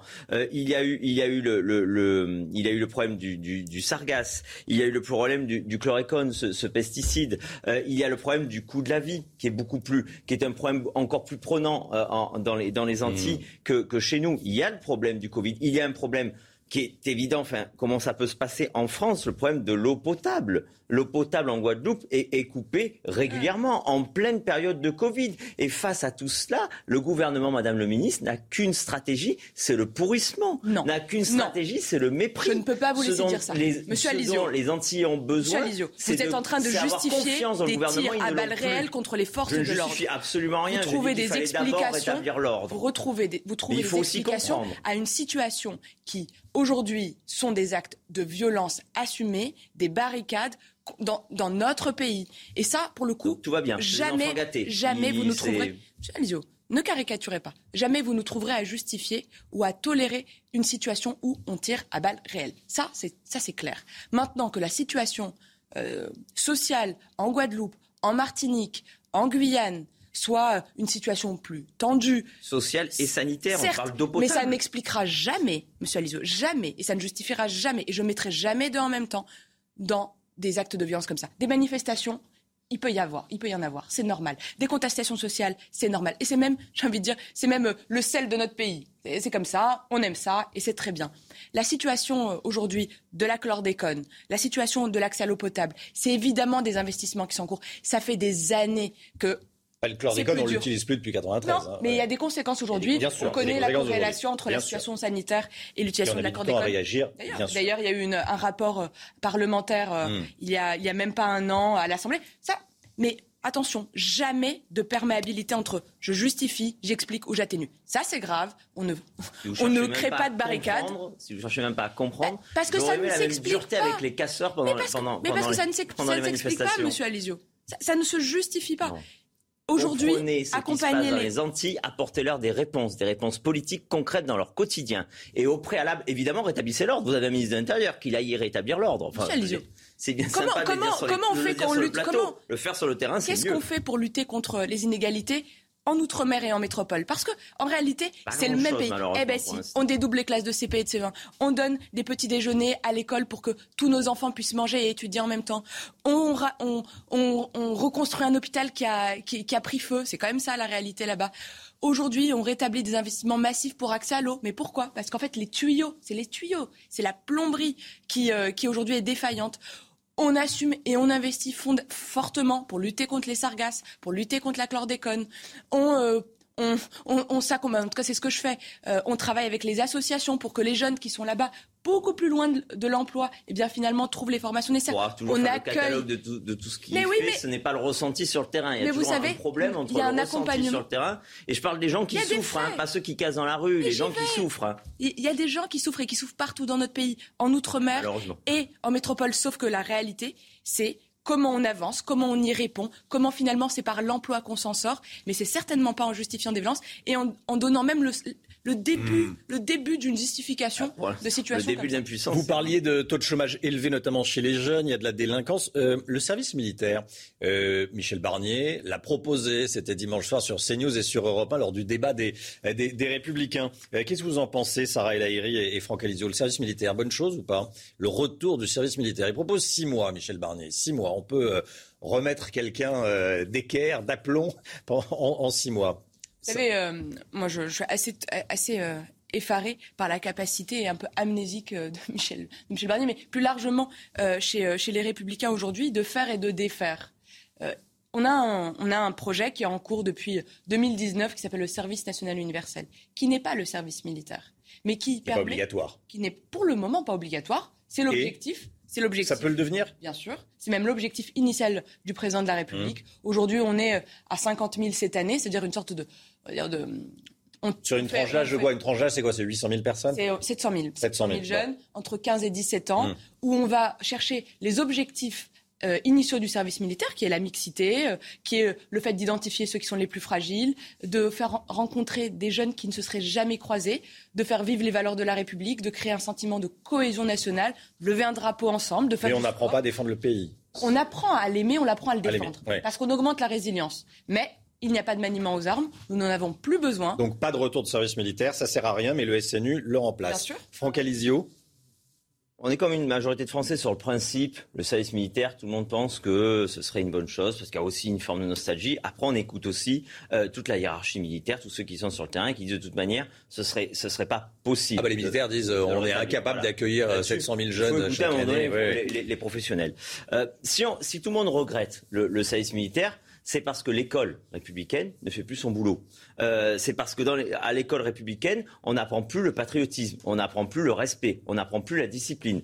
Euh, une anecdote, euh, mes petits-neveux, euh, on da, on apprend, avant d'apprendre la Marseillaise, ils ont appris un chant malien. Est-ce qu'il n'était pas plus prioritaire à mes petits-neveux de leur apprendre la Marseillaise ? En France ? Oui, en France. Pas au Mali. À, à, à quatre ans. Non, non, non, en France, mmh. évidemment. C'est ça, c'est ça le problème. Vous savez, moi je, moi, je suis assez... C'est vrai que ça peut, ça peut vécu, interpeller. Hein, c'est du vécu. Vous savez ce que je pense ? Moi, je, moi je, pour le coup, l'école peut pas tout. L'école fait beaucoup déjà. Mais là où je, là où là, je vais être, là, là où je vais être devant l'essentiel, et les parents, est-ce qu'ils ont appris à vos petits-neveux la Marseillaise ? Je pense que oui, je l'espère, je l'espère. Mais il y a un moment, l'éducation, c'est quand même mais... aujourd'hui la famille. Eh bien oui, la famille, l'école et évidemment les Sauf associations. Sauf que quand on dit ça, les... dans les familles à problème, on dit souvent c'est pas possible, on ne peut pas demander aux parents. Euh... Mais vous savez, je crois hum. que chacun a sa responsabilité. Quand on est parent, quand on a des enfants, on a une responsabilité vis-à-vis d'eux. Et le service national universel permet de chanter la Marseillaise tous les matins. Et non, sur, le, sur le chant malien, c'est vrai que c'est étonnant. Bon, je, je l'école déconstruit. Ça n'a pas vocation à l'être. Et, l'école déconstruit. Et, et Jean-Michel Blanquer a toujours été extrêmement clair sur le sujet. Bah, on, revient à des fa... non. on revient à des fondamentaux. Jean-Michel Blanquer a un discours sur les plateaux et il y a une réalité sur le terrain. Je viens de vous la décrire par un exemple qui malheureusement... Non, vous avez donné un exemple qui dit on a appris un chant avant un autre. On dit beaucoup non, pas avant un autre. nôtre. J'espère, dire, la Marseillaise, ils n'ont toujours pas appris. J'espère, très sincèrement, que vos petits-neveux, mais comme tous les Français, aujourd'hui, eh bien, chantent la Marseillaise au stade, à la maison, quand on voit une manifestation, quand on est touché ou quand on perd un soldat, ou simplement quand euh, on gagne au rugby parce que ça fait du bien. C'est... Mais oui, mais c'est aussi ça la Marseillaise, c'est des moments où, où on se retrouve, où on le fête. Et finalement, c'est cet amour un peu euh, voilà, de notre histoire, de nos symboles, de notre patrie, qui est aussi vécu pendant le service national universel. Et c'est pour ça que ce goût du faire ensemble, il fait du bien. Il fait du bien parce qu'on n'est jamais plus fort que quand on se connaît. Quand faut-il l'appliquer ? Franck Alizio, Sarah El Haïry, merci beaucoup à tous les deux. Vice-président du groupe R N à la région PACA, conseiller de Marine Le Pen et évidemment secrétaire d'État à la jeunesse et à l'engagement. Merci à tous les deux d'être venus ce matin sur le plateau de la, de la matinale de, de CNews. On a parlé des Antilles, on a parlé euh, du service militaire, on aurait pu parler du Covid. Pourquoi est-ce qu'on ne va pas tout de suite sur la dose de rappel pour tous ? On aurait pu parler également de ce règlement de compte dans une école maternelle. École maternelle à Montpellier. Euh, quatre individus sont rentrés dans une école maternelle euh, pour aller chercher un animateur. Ça semble être un règlement de compte. Euh, un nouveau pas est franchi. Je dis, on n'en a pas eu le temps de le parler. On va le prendre le temps. Sarah El Haïry, un commentaire, je vous vois effondrer. Euh, j'ai, pareil, j'ai zéro explication. Il faudra trouver qui sont ces personnes parce que avoir des actes de violence autour mmh. de l'école, dans l'école ou à l'intérieur d'un établissement, c'est juste euh, lunaire. Ça montre une chose. Ça montre une chose. Euh, protéger les alentours de l'école et avoir euh, des outils de vidéosurveillance pour comprendre tout ce qui se passe autour est nécessaire. Mmh. Donc État, ça montre, collectivité. Ça montre aussi que certains n'ont aucun frein. Ah, mais ça, pour et le coup, vont devant des gamins. De et après, parle de respect et tout ça. Et qu'on ouais. va devant les enfants. On est quand même dans une école, je veux dire. Euh, je vais citer quand maternelle. Même, vous, vous connaissez bien. Même maternelle. Au lycée, ça se fait pas, mais... Euh... Fran- Fran- François Bayrou, vous connaissez bien, avait parlé de sanctuaire de la République pour mmh. l'école. Là, au cœur, au cœur de l'école, il y a l'insécurité, il y a la, il y a la criminalité. On, on est dans une situation complètement hallucinante. Tout à l'heure, vous parliez d'ordre, ben, commencez à, à l'établir dans l'école non, mais là, maternelle. Là, là, très sincèrement, vous, vous, ne, m- ne mélangez pas tout, monsieur Alizot, soyez un peu honnête. On n'a aucune... Sur la Guadeloupe, là, on est dans une école maternelle. Non, monsieur Alizot, soyez honnête. Et il y a des règlements de compte. Soyez honnête. À l'école, là, chez les là, enfants. Il s'est passé quoi ? Des hommes sont rentrés, ils ont utilisé une barre de fer. Et d'ailleurs, tout à l'heure, je réunis les, aujourd'hui le monde de l'animation, donc les médiateurs, les animateurs, parce qu'on en a besoin pour accompagner les enfants. Ouais. Et comme les évidemment, agressions dans les hôpitaux, ça, mais, à Nice, mais, c'est votre ami Christian Esrosi qui a visé par vingt la police municipale. Maintenant, il y a des agressions dans les là, C H U. Mais, mais là, Philippe Bardon et nos, et, et nos élus là-bas l'ont dénoncé. D'où la nécessité d'un de retour à l'... Pourquoi ? Un retour du respect d'autrui, du respect de tous ceux qui, de toutes les autorités, qu'elles soient enseignantes, qu'elles soient soignantes, qu'elles soient policiers ou gendarmes. L'ordre, partout. La fin du laxisme mais que vous laissez s'installer depuis ça, c'est trente ça, ans. C'est, ça, c'est un, ça, c'est un élément de langage. Monsieur. Ah ben, c'est pas un élément de langage. Merci à tous les deux. Merci à tous les deux. C'est euh, le coup de sifflet final cette fois. Je remettrai pas une pièce dans la machine, comme on dit. Merci beaucoup à tous les deux. Euh, très bonne journée. Il est sept heures dix-sept. L'écho avec euh, les prix de l'immobilier. On en parle avec Eric de Riedmatten. Eric, vous avez les tout derniers chiffres. Hein. Oui, de l'INSEE et de la Chambre des notaires. Alors, il y a vraiment un chamboulement dans l'immobilier, dans les prix. Et, et d'ailleurs, on a maintenant un an de recul avec le Covid. Qu'est-ce qui se passe ? Eh bien, pour la première fois, ce sont les prix en région qui augmente plus qu'à Paris et en région parisienne. Alors le chiffre moyen pour toute la France, c'est une hausse de sept virgule quatre pour cent observée au troisième trimestre, mais qui prend en compte les douze derniers mois. Et si vous regardez les régions, et notamment les maisons, là vous avez une hausse de plus neuf virgule quatre pour cent. Voilà ce qui a vraiment changé. En Ile-de-France, on n'en parle pas trop parce que c'est calme. Et à Paris, alors là, à Paris, c'est carrément stable. Il n'y a pas d'évolution du tout. Euh, simplement, ce sont les ventes là qui repartent en flèche. On avait euh, trente et un mille ventes, trente et un mille ventes il y a un an euh, à peu près au troisième trimestre, hein, donc sur, les, euh, sur le trimestre bien entendu. Mmh. Et euh, aujourd'hui on monte à trente-sept mille, trente-six mille huit cent soixante-dix précisément. Donc ça montre qu'il y a une progression plus dix-sept pour cent en l'espace d'un an. Pourquoi ? Parce que les prix se sont stabilisés et que les taux restent bas. Dernier point, vous le voyez, donc la prime va maintenant surtout aux régions, aux pavillons et on note aussi cette envie d'aller vers le vert. Ça c'est vraiment nouveau puisque même quand on habite à Paris ou en proche banlieue, on n'hésite pas à aller jusqu'à cinquante kilomètres ouais. du cœur, c'est-à-dire des villes comme Rambouillet, une vraie tendance euh, Meaux, maintenant, hein, voilà, ouais. euh, Montfort-la-Maurie, c'est ce que disent les notaires et l'INSEE. Donc il y a cette envie avec le télétravail, c'est vrai, de se mettre au vert, d'acheter une maison ou un pavillon, et donc ça fait monter les prix vers le haut. sept heures dix-neuf, le sport, tout de suite on va partir en Martinique pour l'arrivée de la Transat Jacques Vabre. Chana, on commence avec de nouvelles arrivées de la Transat Jacques Vabre. Oui, une arrivée française-romain avec François Gabart et Tom Laperche. Ils ont décroché la deuxième place dans leur catégorie. Les ultimes, vous savez, ces bateaux qui sont les plus rapides du monde au total. Ils ont passé seize jours en mer. Et en football, Lille a battu Salzbourg hier, un but à zéro, un grand pas vers les huitièmes de finale de la Ligue des Champions. C'est le deuxième succès consécutif pour le L O S C dans cette compétition, quinze jours après l'exploit face à Séville. C'est News, il est sept heures vingt, restez bien avec nous dans un instant. Pierre Chasseret, bonjour Pierre. Bonjour. On va parler avec vous des limiteurs de vitesse qui vont euh, être installés dans nos voitures à partir de l'année prochaine. Oui, oui, des limiteurs de vitesse. On va nous obliger euh, à limiter notre vitesse. On vous dit tout dans un instant, à tout de suite. C'est News, sept heures vingt-six, le rendez-vous des automobilistes, la chronique des automobilistes, votre point de vue en clair. Bonjour Pierre Chasseret, rebonjour. Ce matin, une info qui va faire énormément de bruit. Un limiteur de vitesse va intégrer nos voitures progressivement à partir de juillet prochain. Hein. Il n'y a plus une seule journée sans mesure contre les automobilistes, de toute façon. Alors c'est vrai que sur le papier, ça pourrait presque paraître bien. On se dit le limiteur arrive, il va se régler automatiquement par rapport aux panneaux, par rapport à la cartographie. Et finalement, dans ces état d'esprit, on se dit fini les radars, c'est la belle vie. Pas tout à fait. Alors comment ça va fonctionner ? Oui. Vous aurez un système de reconnaissance par cartographie G P S dans votre voiture et un système de reconnaissance par caméra vidéo. Cette caméra vidéo va regarder les panneaux, les analyser et transmettre l'information à la voiture. Concrètement, si la limitation de vitesse c'est cent trente kilomètres heure et que vous êtes à cent quarante, vous aurez une pression sur la pédale d'accélérateur qui vous obligera à relever un petit peu le pied. Alors, c'est un système qui est infaillible ou pas ? Qu'est-ce Eh bien, c'est là que ça commence.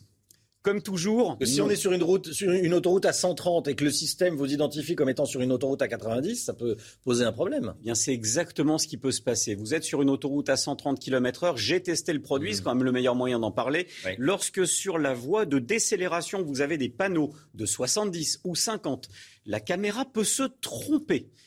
Et dans ces cas-là, je vous laisse imaginer une voiture qui pile à cent trente kilomètres heure sur autoroute pour se mettre à cinquante kilomètres heure, ça peut être juste mmh. dramatique. Ça, c'est la première limite. Autre limite, ce système nécessite que la communication de la cartographie des limitations de vitesse soit parfaitement en accord avec oui. les panneaux.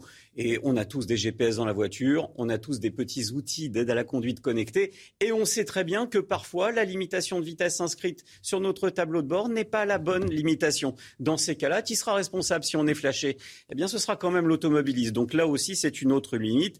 Et puis, évidemment, il y a l'ultime faille, et heureusement, euh, c'est que ce système-là, il est déconnectable. Donc, à quoi ça sert un système ? Heureusement, oui, mais si on déconnecte ce système, alors à quoi ça sert de l'imposer ? Ça veut dire qu'il n'est pas, il, il est pas fiable, ça veut dire qu'il n'est pas au point. Donc, au final, on résume. Un système pas assez mûr pour être généralisé, pas au point. Un système de caméra embarquée qui peut tomber en panne et qui alourdira mmh. le prix de la voiture. Et cerise sur le capot, tout ça pour un système désactivable. Eh bien, moi, je dis, n'en rajoutez plus, le réservoir est plein. Cerise sur le capot, j'avais jamais entendu. Merci beaucoup Pierre, on va continuer à en parler, on va y revenir à huit heures trente. sept heures vingt-neuf, le temps tout de suite, Alexandra Blanc. Alexandra, il fait beau à Saint-Malo ce matin. Hein. Oui, mais dans l'après-midi, Romain, les conditions météo vont se dégrader avec le retour de quelques averses, notamment euh, sur la Bretagne ou encore en remontant vers le nord euh, du pays. Attention, toujours ces intempéries prévues autour du golfe du Lion avec le département de l'Aude qui reste donc placé sous surveillance. On attend localement jusqu'à cent cinquante millimètres de pluie entre aujourd'hui et demain avec en prime du vent et quelques orages. Ce matin, donc un temps très instable autour du golfe du Lion, de la neige également sur les Pyrénées, un petit peu de grisaille aussi euh, sur les régions du nord ce matin. Avec donc un temps assez brumeux entre le sud-ouest et le nord du pays. Et puis dans l'après-midi, retour à des conditions météo un petit peu plus agréables au nord, même si quelques nuages pourraient persister. Intempéries toujours entre l'Aude, l'Hérault ou encore les Pyrénées-Orientales. Côté température, il fait froid ce matin, moins deux, moins trois degrés en moyenne en Bourgogne. Dans l'après-midi, les températures vont rester bien trop fraîches pour la saison. Seulement six degrés à Paris, cinq degrés à Dijon, dix degrés dans le sud-ouest. Et pour la suite du programme, des conditions météo mitigées avec des températures bien trop fraîches pour la saison, notamment sur les régions du nord. Bienvenue à tous, merci d'être avec nous. On est le mercredi vingt-quatre novembre. Taux d'incidence qui flambe en France, les contaminations qui repartent à la hausse. Le Conseil sanitaire de défense sanitaire qui se tient ce matin à l'Élysée va être décisif. On sera évidemment en direct de l'Élysée, puis on sera en direct à sept heures cinquante avec le professeur Bruno Mégarban, chef du service réanimation à l'hôpital Lariboisière. Soyez là. L'édito politique avec vous, Eugénie Bastié. Bonjour Eugénie. Que Bonjour, se passe-t-il dans les Antilles? Vaste mouvement de violence et de contestation. À qui la faute? On va voir ça avec vous, Eugénie. Et puis Olivier Benkemoun nous parlera du retour de Rocky Balboa. Voilà, Rocky, il y a quarante-cinq ans, la saga faisait ses débuts sur grand écran. Nouvelle nuit de tension en Martinique. Vous allez le voir sur ces images prises cette nuit. Les rues s'embrasent dans l'un des quartiers de Fort-de-France. Plusieurs dizaines de personnes ont affronté la police, Chana. Oui, la piste privilégiée est celle d'individus connus des services de police qui auraient profité des protestations contre les mesures, les mesures sanitaires pour commettre ces violences. Le récit de ce qu'il s'est passé cette nuit avec Vincent Farandège. Hein ? Dans l'un des quartiers de Fort-de-France, plusieurs dizaines de personnes ont affronté la police cette nuit. Plusieurs feux ont été allumés à même la route. Réponse des forces de l'ordre à coups de gaz lacrymogène.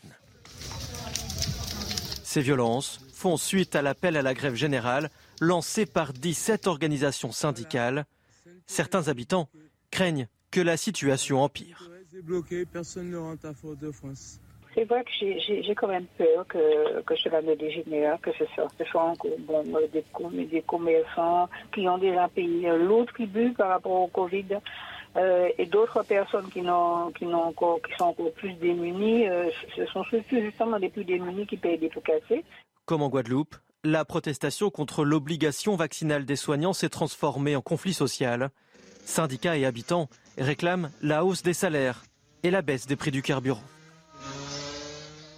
Voilà donc pour la Martinique. En Guadeloupe également, les tensions restent vives. Hein. Et oui, cinquième nuit de violence en Guadeloupe. Les tensions euh, restent vives, vous l'avez dit, malgré l'envoi de forces de l'ordre en début de semaine. Le préfet prolonge le couvre-feu de dix-huit heures à cinq heures jusqu'à dimanche, alors qu'il devait être levé hier. Et la création d'une instance de dialogue annoncée par Jean Castex ne convainc visiblement pas les Guadeloupéens. Les derniers chiffres de l'épidémie en France, plus de trente mille nouveaux cas enregistrés en vingt-quatre heures. Alors attention, ce sont les chiffres d'après-week-end. Ils sont toujours un peu plus élevé, trente mille, euh, ça fait déjà euh, longtemps qu'on n'avait pas vu autant euh, de cas. Cependant, même un, même un mardi, quatre-vingt-quatre décès et le nombre de patients en réanimation qui continue d'augmenter.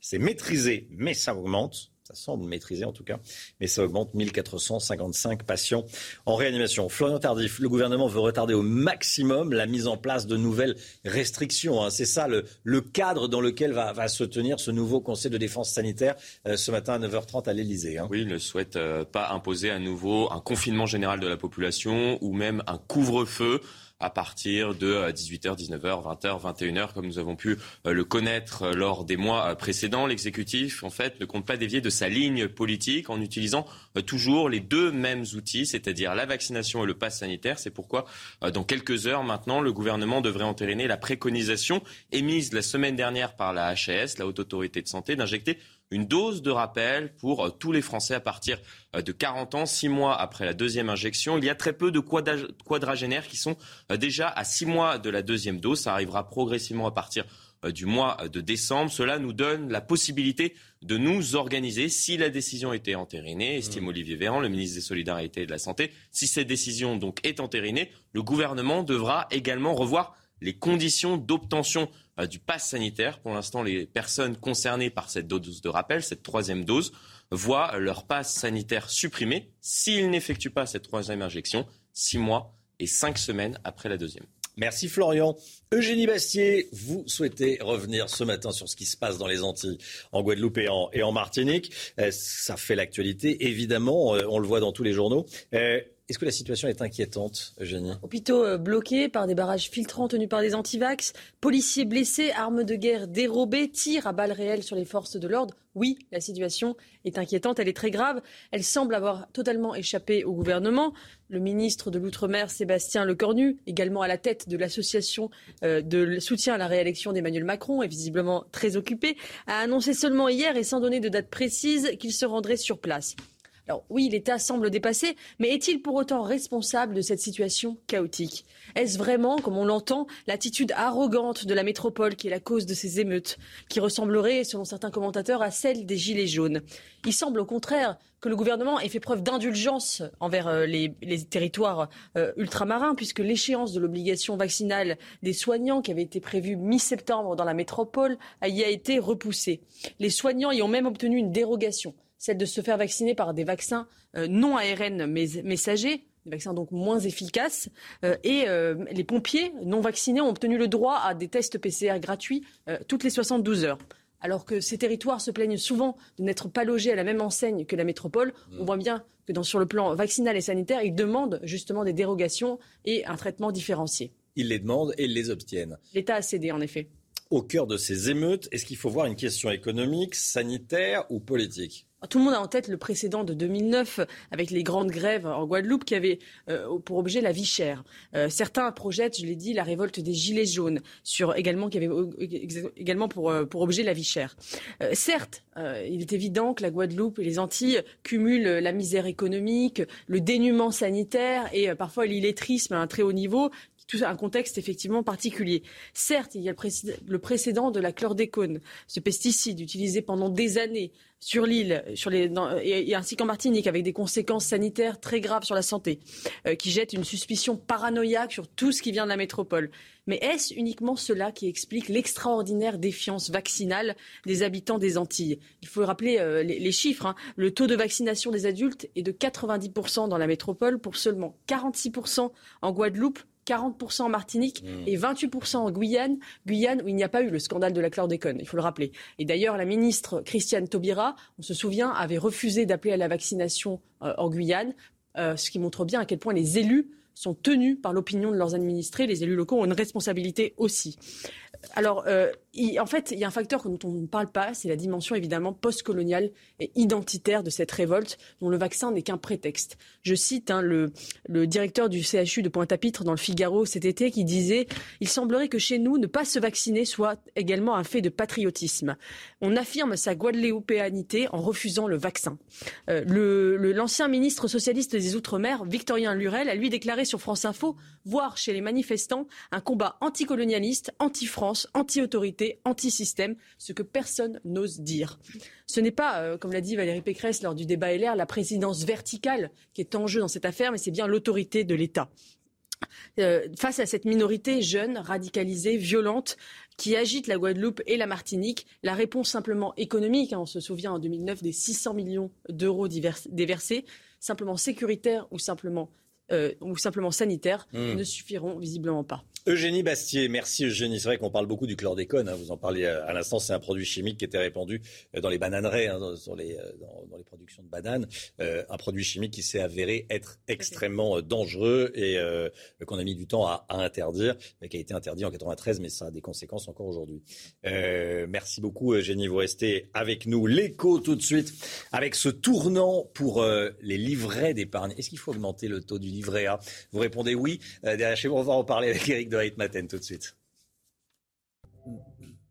Faut-il augmenter le taux du livret A, Eric? euh, Les Français puisent dans leur euh, économie, dans leurs économies, mettre de l'argent dans, dans le livret A. Euh, le livret A rapporte euh, trop peu euh, actuellement? Il rapporte pas beaucoup, vraiment très peu. Alors, ouais. D'abord, c'est l'histoire, vous savez, d'un, d'un livret qui est ultra populaire. C'est le placement préféré des Français. Chaque Français en a un pratiquement, enfant compris, hein, il faut bien le voir. On l'adore un peu comme ouais. de l'or. Dès qu'on a de l'argent de côté, hop, on le met sur le livret A. Seulement, c'est vrai, ça rapporte de moins en moins.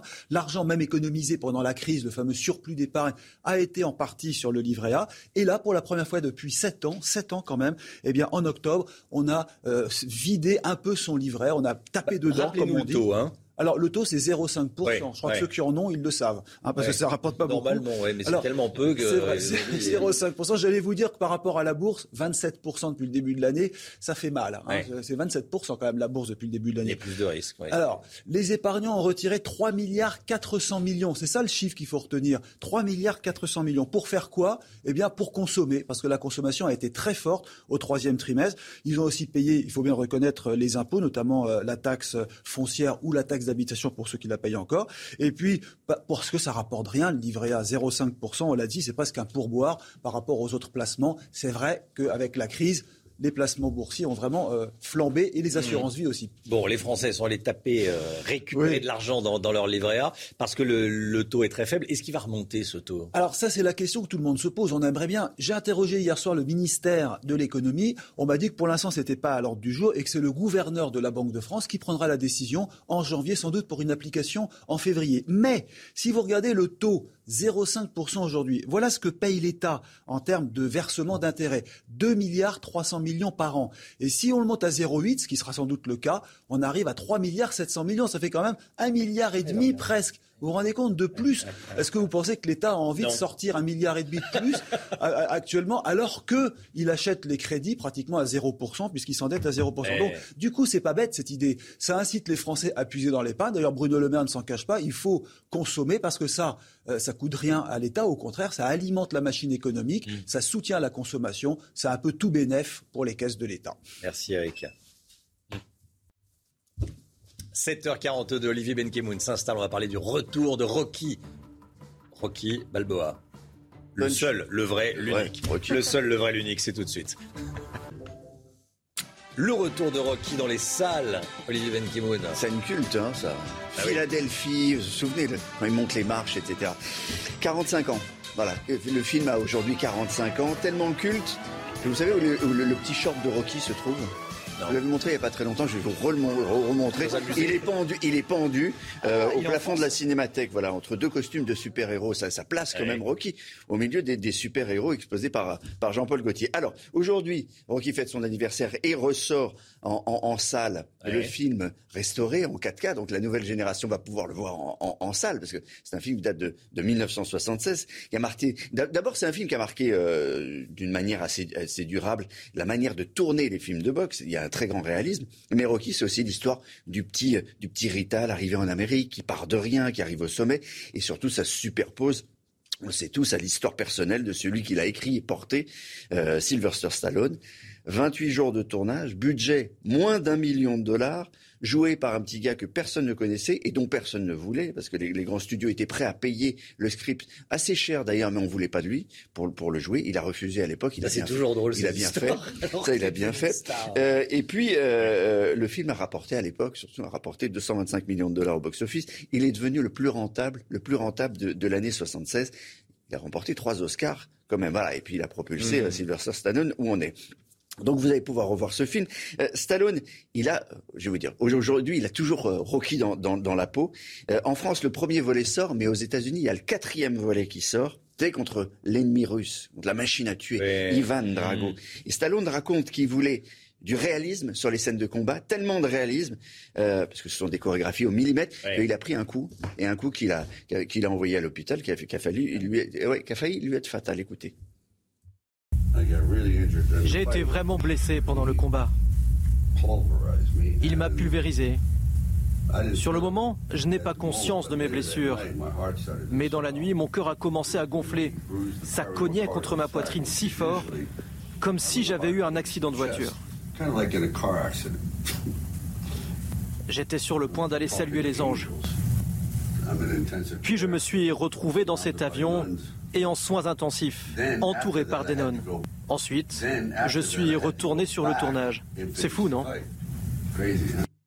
Voilà. Et, et le coup de poing fatal, il n'était pas dans le premier montage de quatre-vingt-cinq. Et vous savez ce qu'il a fait, euh, Stallone, pendant la pandémie ? Non. Il a tout remonté son film. Il a tourmenté Rocky quatre. Et alors c'est drôle parce que il était à, à l'époque, c'est lui qui supervisait c'est le rôle tout. De sa vie. C'est... Non mais oui, mais regardez, il y, y a un moment parce qu'il y a plein d'erreurs de montage. Parce qu'il il n'était pas qualifié pour. Il l'a fait euh, tout seul. Donc il a repris tous les rushs, tous les rushs, tous les rushs. Il y a des moments, il, il y a des choses qui, qui collent pas. Euh, Apollo, euh, Apollo Creed. Là il est en train de montrer. Apollo Creed. Là il est en train de faire. Mm. Euh, voix, vous, vous, vous, vous, vous. Il a pas de gants. Il n'a pas de gants. Et euh, dans le plan suivant, il a, il, il a des gants. C'est, c'est assez drôle. Regardez, il a hop, quel âge Rocky maintenant? Rocky Balboa enfin, euh, Rocky, euh, pardon, Stallone. Rocky, Rocky On les Stallone. Confond tellement tous les deux. Rocky Stallone, il a soixante-dix ans. soixante-dix ans. Il a soixante-dix ans. Il doit aller encore euh, aller pousser de la, à la salle. Il pousse un peu de trois trucs, à mon avis. Il prend pas mal de choses aussi. Enfin, je sais pas, pour avoir un... En tout cas, un... il, est, oui, oui, il est costaud encore. Il y a du stéroïde, quoi. Merci, Olivier. Les quarante-cinq ans, voilà, d'un rêve de boxe. Il avait marqué les vingt-cinq ans. Ah oui, c'est les quarante-cinq ans. Merci, Olivier. CNews, sept heures quarante-six. Restez bien avec nous dans un instant. On sera avec le professeur Mégarban, conseil de défense sanitaire ce matin à l'Élysée à neuf heures trente. Les pistes, on va vous les donner. Qu'est-ce qui va être décidé? On va vous le dire. Enfin, qu'est-ce qui devrait être décidé? Qu'est-ce qui est sur la table? Vous savez comment on dit. Et puis, on aura l'avis du, du professeur euh, Mégarban. Restez bien avec nous. trente mille cas en vingt-quatre heures, ces dernières vingt-quatre heures. Restez bien avec nous sur CNews. À tout de suite. C'est News, il est sept heures cinquante-trois, bienvenue à tous, merci d'être avec nous, on est en direct avec le professeur Bruno Mégarban. Bonjour professeur, merci Bonjour. d'être en direct avec nous. Et dans la matinale CNews, chef du service réanimation à l'hôpital Lariboisière. On est également avec Florian Tardif, Eugénie Bastié, on va parler évidemment de ce conseil de, de défense. Tiens, euh, quel est selon vous l'enjeu de ce conseil de défense qui va débuter à neuf heures trente ce matin à, à l'Élysée? Du conseil de défense sanitaire évidemment. Ben écoutez, euh, donc tout le monde sait désormais que nous sommes en plein dans la cinquième vague avec une progression exponentielle des contaminations. Euh, Noël et, et les fêtes de fin d'année se profilent à l'horizon. Il faut donc prendre un certain nombre de mesures euh, pour contenir la progression de l'épidémie et protéger la population, car malheureusement nous avons encore euh, six millions de personnes non vaccinées qui, lorsqu'ils se contaminent, euh, peuvent développer une forme grave de la maladie et arriver à l'hôpital. Or, nous savons tous qu'aujourd'hui, l'hôpital public est en très grande difficulté. Environ quinze pour cent de lits fermés, un personnel épuisé, euh, des patients euh, euh, hospitalisés pour des tas d'autres raisons, euh, notamment euh, des problèmes de décompensation de maladies à l'occasion du froid. Et donc, évidemment, euh, il faut pouvoir faire face à un afflux éventuel de patients. Euh, afflux qui se situerait, au vu des prévisions euh, de progression d'épidémie, exactement euh, au moment des fêtes de fin d'année. Ah oui, donc ça c'est l'objectif numéro un, on vaccine, on vaccine, on vaccine. Euh, pour l'instant, on voit que le, l'épidémie repart, le nombre de cas augmente, euh, mais... il n'y a pas d'explosion du nombre de personnes en réanimation. Ça a l'air contenu. mille trois cent cinquante, mille trois cent quarante-quatre, hein, de, de tête, plus cinquante en vingt-quatre heures. Oui, tout à fait. Le, le, il y a bien un, Donc, un, y a un pas bon découpage. Si. Euh, euh, la progression des contaminations et la progression des hospitalisations grâce à la vaccination. Et surtout, on voit que euh, la euh, très grosse majorité des personnes admises en réanimation sont non vaccinées. Donc de fait, si on veut encore mieux découpler, il faut augmenter la vaccination des personnes qui n'ont pas été vaccinées à ce jour. Mmh. Vaccination des enfants, pour ou contre, professeur ? euh, Plutôt pour, évidemment. Euh, on sait bien que plus on augmente l'immunité collective en vaccinant le maximum de personnes dans la société, et plus on contient la progression des contaminations, et donc on protège indirectement les personnes non vaccinés, les personnes qui, malgré la vaccination, n'ont pas une protection optimale parce qu'ils sont immunodéprimés, les personnes qui veulent se vacciner mais qui ont des contre-indications. Et il n'y a aucune raison de craindre la vaccination euh, chez les enfants de cinq à onze ans. À partir de, oui, à, à partir de quel âge vous recommandez? Après cinq ans, quoi. Voilà, tout à fait. Aujourd'hui, les études ne valident que la vaccination à partir de cinq ans. Donc, je suis les études. Euh, plusieurs pays euh, ont déjà recommandé cette vaccination pour contenir la progression de l'épidémie. C'est le cas d'Israël, qui non seulement euh, vaccine les enfants, mais également a généralisé euh, la dose de rappel. Et on voit là-bas le nombre de contaminations baisser. Merci beaucoup, professeur Mégarban. Merci d'avoir été avec nous. Très bonne journée à vous. À bientôt. Merci à vous. Eugénie Bastié, vous écoutiez ce que disait le professeur Mégarban. Quelle est, selon vous, la, la décision à, à prendre? Alors, qu'est-ce que vous en attendez de ce conseil de défense sanitaire? Le moins de décisions possible. Non, mais, mais je, je pense que moi, ça me choque de vacciner les enfants parce que on sait bien que ce virus, l'âge médian en deux mille vingt de, de, des morts du, du coronavirus était de, de quatre-vingts mmh. ou quatre-vingt-cinq ans, je ne sais plus exactement, mais on sait bien que ça tue les personnes âgées, fragiles. Et vacciner les enfants pour protéger des, des, des, des vieillards non vaccinés, ça me choque, oui, parce que c'est, c'est, ça ne me paraît pas juste d'un point de vue d'un, du contrat social. Donc accentuer la pression sur les personnes âgées qui peuvent euh, mourir de ce les virus. Les personnes avec comorbidité. Avec, ou avec comorbidité, ouais, bien ouais, sûr, ouais. et qui, euh, qui peuvent mourir de ce virus pour qu'elles se fassent vacciner, oui. Mmh. Euh, euh, demander aux enfants de payer, en tout cas de, de, de, de se faire vacciner pour protéger euh, des adultes qui refusent délibérément euh, de se protéger, je trouve que moralement, ça me pose un problème. Alors du coup, vous sous-entendez qu'il y a un risque. Bon, ça, qu'il y a... non, il y a un risque pas... de se faire vacciner mais pour non, les enfants. Euh, on... Sinon, ça, euh... y a, y a... non, mais il n'y a pas de risque. Mais, mais ce n'est pas. Non, c'est et la balance bénéfice-risque. La balance bénéfice-risque pour les enfants, elle, elle, est, elle est effectivement incertaine, puisqu'il y a très, quasiment zéro enfant qui sont morts du, du coronavirus. Et on sait bien que pour eux, les formes graves sont, sont inexistantes. Donc oui, ça me pose un problème moral. Merci beaucoup, Eugénie. Euh, restez avec nous. Hein. sept heures cinquante-huit, le temps tout de suite avec Alexandra Blanc. On va revenir sur ce conseil de défense sanitaire. On va revenir également sur ce qui se passe en Martinique et en Guadeloupe. Les images de la nuit. Et tout de suite, le temps. Alexandra Blanc. Ravi de vous retrouver avec des conditions météo agitées autour du golfe du Lion aujourd'hui. Et oui, on attend de nouveau des intempéries, principalement entre l'Aude, l'Hérault ou encore les Pyrénées-Orientales, avec localement cent cinquante millimètres de pluie attendue entre aujourd'hui et demain. On retrouvera également beaucoup de neige sur les Pyrénées, puis partout ailleurs un temps assez variable, parfois assez nuageux, notamment ce matin en remontant entre la Côte d'Opale, les Ardennes ou encore le bassin parisien. Dans l'après-midi, toujours ces fortes pluies avec le vent qui va se maintenir également. On aura des orages avec donc un risque d'inondation puisque le vent a tendance en quelque sorte à freiner l'évacuation des eaux. Beaucoup de vent également entre la région PACA et la Corse. Les températures ce matin hivernales, et oui, couvrez-vous, en moyenne moins deux, moins trois degrés sur le nord-est du pays, seulement un petit degré du côté de Lyon ou encore de Grenoble. Et puis dans l'après-midi, les températures vont rester un petit peu fraîches pour la saison. On vous en parle depuis le début de la semaine. Les températures repassent en dessous des normales de saison avec un petit coup de fraîcheur. cinq degrés en moyenne pour Dijon, six degrés cet après-midi entre la Lorraine, l'Alsace ou encore le bassin parisien. Vous aurez dix degrés dans le sud-ouest, dix-sept degrés à Marseille et tout de même dix-neuf degrés à Ajaccio. La suite du programme, des conditions météo assez mitigées tout au long de la semaine avec des perturbations qui vont s'enchaîner et des températures qui vont rester un peu fraîches pour la saison. Excellente journée à tous. C'est News, il est huit heures, merci d'être avec nous, on est le mercredi vingt-quatre novembre et l'équipe de la matinale est là pour vous aider à bien démarrer la, la journée.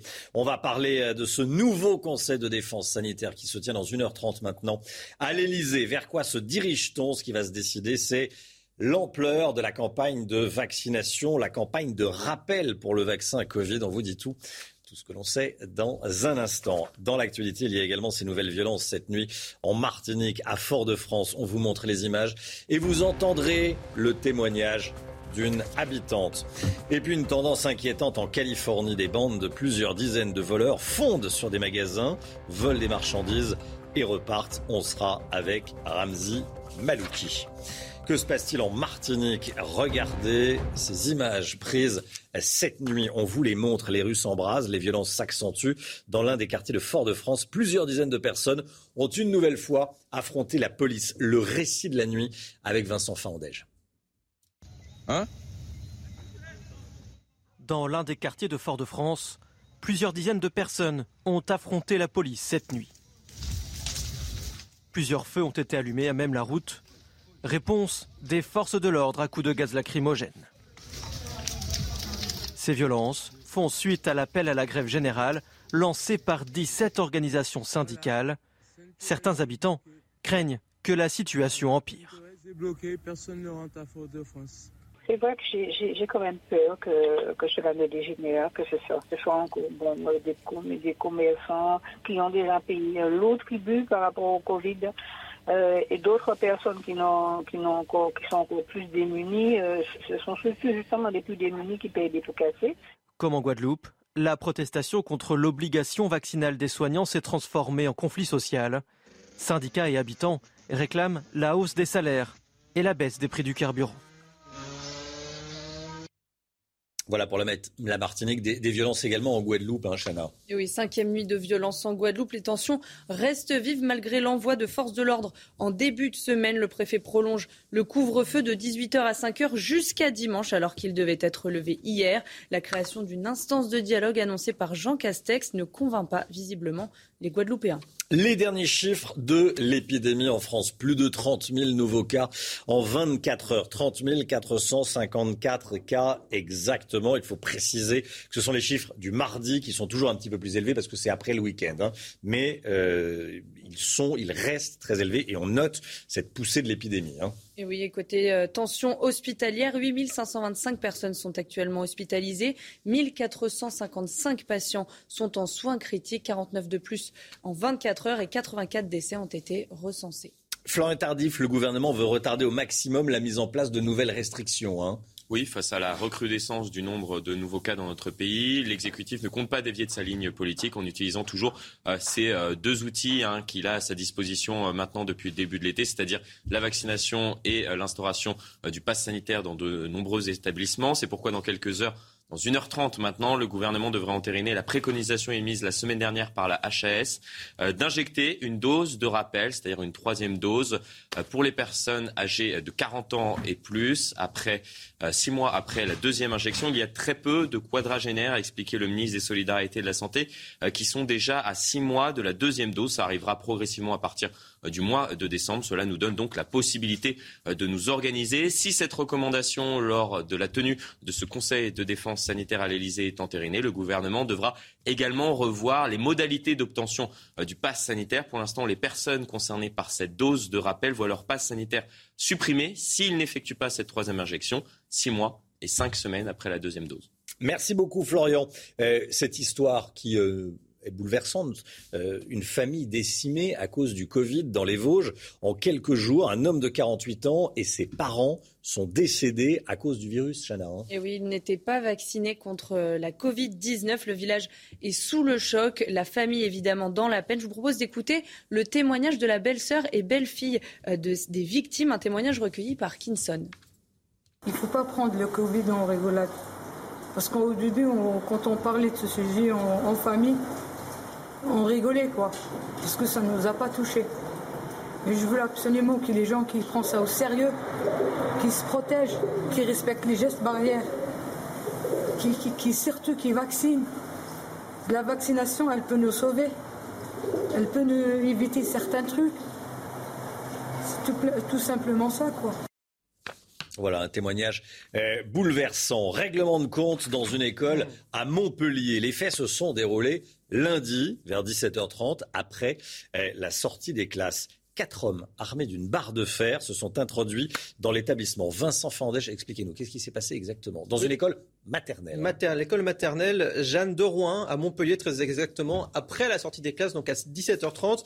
Quatre hommes armés de, de barres de fer donc euh, s'introduisent dans l'école, euh, frappent l'animateur de, de cette école, le poursuivent avant de l'extraire de l'établissement, puis le rouent à nouveau de coups à l'extérieur de, de l'établissement. Un père de famille de trente-deux ans tente euh, de, d'intervenir, mais lui aussi est passé à tabac. L'animateur et ce père de famille, heureusement, ne s'en sortent qu'avec de, de légères blessures, mais sont tous les deux très choqués. Le problème également, c'est que deux enfants, des enfants pardon, ont assisté également à la scène. Et selon les premiers éléments de l'enquête, eh bien, il pourrait s'agir d'un règlement de compte entre l'animateur et ces quatre hommes qui se sont introduits dans l'établissement. Merci beaucoup, Vincent. Euh, Eugénie Bastié, je voyais euh, réagir là en écoutant ce que non, vous racontez, Vincent Farandège. Je ne sais pas trop quoi dire. Enfin, c'est une telle violence dans une école maternelle, euh, des hommes. Une nouvelle digue à sauter, quoi. C'est, on a l'impression qu'il n'y a plus, il n'y a plus, il n'y a plus de sanctuaire. Euh, soyez là à dix heures trente. Tiens, c'est Jean-Marc Morandini qui sera avec Jordan Bardella dans le quartier de la Guillotière à Lyon. Euh, vous savez où il y a des violences, où il y a des personnes qui vendent des cigarettes de contrebande, où les magasins sont obligés de fermer à dix-sept heures parce qu'au-delà, euh, la sécurité n'est, n'est pas assurée. Jean-Marc Morandini, dix heures trente avec Jordan Bardella, dans Face à la rue sur CNews. Cette nouvelle tendance criminelle qui sévit en Californie, des bandes de voleurs multiplient les razzias dans les magasins de luxe. Et oui, elle brise les vitrines des prestigieuses boutiques pour s'y introduire et dérober un maximum d'objets. San Francisco samedi, Los Angeles lundi. Les vols en bande organisée se multiplient ces derniers jours. Hier, trois personnes accusées d'y avoir participé ont été interrogées par la police. Voilà, et puis une information euh, un peu plus enthousiasmante. Euh, cette histoire qui aurait pu faire l'objet d'un, d'un épisode de Star Wars où, à sept heures vingt et une exactement, la NASA a lancé une mission inédite pour éviter qu'un astéroïde nous tombe sur la tête. Plus précisément, c'est un test. Euh, la NASA a fait décoller un, un vaisseau qui, dans onze mois, va aller s'écraser sur un astéroïde qui ne nous menace pas, mais euh, comme ça, on va voir si on arrive à dévier des astéroïdes. Et c'est à des millions de kilomètres de, de la Terre. Euh, le vaisseau va, va traverser, va voyager à vingt-quatre mille kilomètres heure et va tenter de, de dévier donc la trajectoire d'un astéroïde qui, je le répète, ne nous menace pas pour l'instant. Euh, voilà, il n'y en a aucun qui, qui nous menace, mais au cas où, si un jour, un l'astéroïde venait à nous menacer, il faudrait apprendre à le dévier. Et donc, c'est un, c'est un test. Voilà. Et donc, là, le vaisseau a décollé ce matin. On vous le montre dans la, dans la matinale. Et puis, on, on en reparlera, évidemment, quand il y aura... Euh... Taper, taper la, la, l'astéroïde. Allez, euh, ça vous fait sourire. C'est fou, hein, c'est, c'est, complètement, c'est complètement fou, cette, cette, cette histoire. Euh, huit heures neuf, restez bien avec nous. Dans un instant, Lydia Guirous sera l'invitée de Laurence Ferrari. À tout de suite. Euh, Linda Kebab, Linda Kebab sera l'invitée de, de Laurence Ferrari. À tout de suite. C'est News, il est huit heures quinze, bienvenue à tous, Laurence Ferrari, vous recevez ce matin Linda Kebab, policière et déléguée nationale du syndicat Unité S G P. Bonjour Linda Kebab. Bonjour. Bienvenue dans la matinale de CNews. On va parler de la situation d'abord très tendue en Guadeloupe et en Martinique.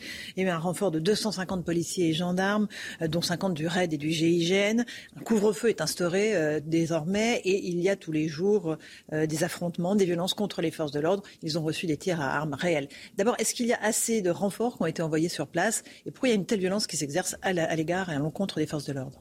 Alors, pas tant sur le nombre que sur le, le format des effectifs qui a été envoyé. Ce qui est assez inquiétant et embêtant, c'est le refus catégorique. Et je pense, par le préfet euh, sur place, euh, de voir débarquer des unités de force mobile que sont les C R S. La situation actuelle euh, en Guadeloupe, c'est, ce sont des barrages, notamment en journée, des pillages la nuit. On a un mouvement en fait qui, euh, qui se divise en fonction du temps. C'est-à-dire qu'en journée, vous avez la contestation sociale, aussi euh, dure soit-elle, avec notamment ces barrages qui empêchent du coup l'ouverture des écoles, les transports, et donc du coup qui a un impact extrêmement grave sur la population en matière de santé ou euh, d'accès euh, aux soins. Et, euh, et le souci, c'est que la nuit, dès que la nuit est tombée, on a les sorties criminelles, le pillage. Ce qu'il faut impérativement, c'est récupérer le territoire. Sauf que euh, la possibilité de démanteler les barrages puis de maintenir le territoire oblige, doit normalement obliger nos autorités à inclure dans le système des unités de force mobile, c'est-à-dire les C R S, pour démanteler les, les, les barrages, pour reprendre le territoire et ensuite permettre aux unités de sécurité publique qui sont déjà sur place ou qui ont été envoyées en renfort de garder et de, de, de maintenir la présence policière sur le terrain, en attendant que les effectifs, mmh. effectifs d'investigation aillent éventuellement interpeller les auteurs de, d'actes criminels. Mais c'est pas fait, il n'y a pas de C R S. Hein. On a un refus, alors on, a, on s'interroge, on a un dialogue très franc avec le, le ministère de l'Intérieur et la D G P N, qui eux-mêmes semblent être, se voir opposer en fait, finalement l'idée d'envoyer des C R S. Est-ce que c'est au-dessus du ministre de l'Intérieur? On peut légitimement s'interroger. On peut aussi s'interroger euh, quant à la position du préfet sur place. Est-ce qu'il ne reste pas peut-être engoncé et choqué par les événements de soixante-sept et donc refuser mmh. des unités de force mobile au motif de ce qui s'est passé à cette date-là? Sauf que la plupart des personnes qui montent les barrages et qui aujourd'hui pillent les Lille sont nées après soixante-sept et donc que faire de cette histoire dont il faut absolument sortir? Donc il y a un, moyen, un problème de moyens déployés sur place. Il faut envoyer des compagnies de C R S pour vous et, oui, et rapidement. Bien sûr. Il faut les envoyer. On a les moyens logistiques. Les effectifs sont extrêmement bien formés pour ça. Euh, la Les C R S n'a de cesse euh, de mettre en avant la capacité et très légitimement des C R S à pouvoir se déployer très vite et à rétablir l'ordre. Et le souci, c'est qu'on ne le fait pas. Alors, ce qui est assez inquiétant, parce qu'on dit que les DROMCOM, c'est la République, et puis au final, on laisse ces territoires un petit peu supplétifs. Alors que si la même chose s'était passée à Marseille ou à Paris ou à, ou à Lille ou à Toulouse, on aurait déployé ces unités très rapidement. Donc c'est assez inquiétant et puis c'est en plus très contradictoire parce qu'on a un ministre de l'Intérieur qui dit que l'ordre public est, est un préalable au dialogue et en même temps on a un Premier ministre qui met en place une instance de dialogue avec le refus de la population parce qu'il y a de, une totale incohérence. Et ben de la même manière qu'il y a de l'incohérence politique, il y a aussi de l'incohérence opérationnelle. Il y a aussi ces tirs contre les policiers et les gendarmes. Euh, ça veut dire qu'il y a une délinquance. Là on ne parle pas de gens qui ont des revendications sociales, il y a une délinquance ancrée, enquistée euh, en Guadeloupe et en Martinique, liée au trafic de stupéfiants? Oui, moi je pense que très sincèrement, les territoires des DROMCOM, euh, moi je, je, je dis qu'un peu ce sont les supplétifs des territoires de la République, c'est-à-dire qu'il n'y a pas de véritable prise en charge. On sait très bien que ce sont les parents, les parents pauvres en matière d'éducation nationale, de santé, de prévention, de logement. On y injecte des minima sociaux et puis on laisse faire les populations sans, sans construire aucun projet. Et je vous parie qu'une fois encore, on ne construira aucun projet malgré ce qui est en train de se passer. Mais on fera un chèque. Et malheureusement, au bout du bout, bah, qui paye la, la, l'addition? Ce sont les forces de l'ordre, ce sont ces douaniers qui, parce qu'ils ont euh, à cœur de préserver la vie humaine, préfèrent abandonner leur poste que de devoir se, se protéger et tirer du coup euh, avec leurs armes individuelles contre les personnes qui euh, ont pris d'assaut leurs locaux et qui ont donc volé cet armement et ces munitions qui probablement ont été en partie utilisées contre les policiers parce qu'ils ont reçu des tirs de neuf millimètres et qui vont évidemment être reversés dans la criminalité organisée avec les conséquences dramatiques sur la population. Est-ce qu'il y a un problème de sous-effectif policier chronique en Guadeloupe et en Martinique? il y a un problème de sous-effectif chronique en Guadeloupe et en Martinique, il y a un problème chronique de sous-effectif dans l'éducation nationale, dans la santé, dans les politiques locales. Il y a un manque chronique sur place avec des collègues qui nous disent que toute l'année on est débordé et que du coup on est obligé de laisser faire. Ces violences contre les forces de l'ordre, elles se déroulent en Guadeloupe, elles se déroulent aussi en métropole, absolument tous les jours, les policiers sont agressés. Euh, il y a une information euh, de nos confrères d'Europe un qui estime que sept cent cinquante fonctionnaires ont déposé une demande d'urgence au groupe d'appui des policiers qu'a été mis en place depuis le mois d'août deux mille vingt. Ça veut dire que chaque jour, il y a un à deux policiers qui estiment qu'il est en danger, non seulement sur le terrain, mais aussi dans sa vie privée, parce qu'il y a des tags qui mettent le nom de sa compagne, le nom de ses enfants sur les halls des immeubles. C'est grave. Oui, c'est extrêmement grave et on sait que les policiers sont par milliers victimes d'agressions chaque année et blessés, voire gravement, voire même tués.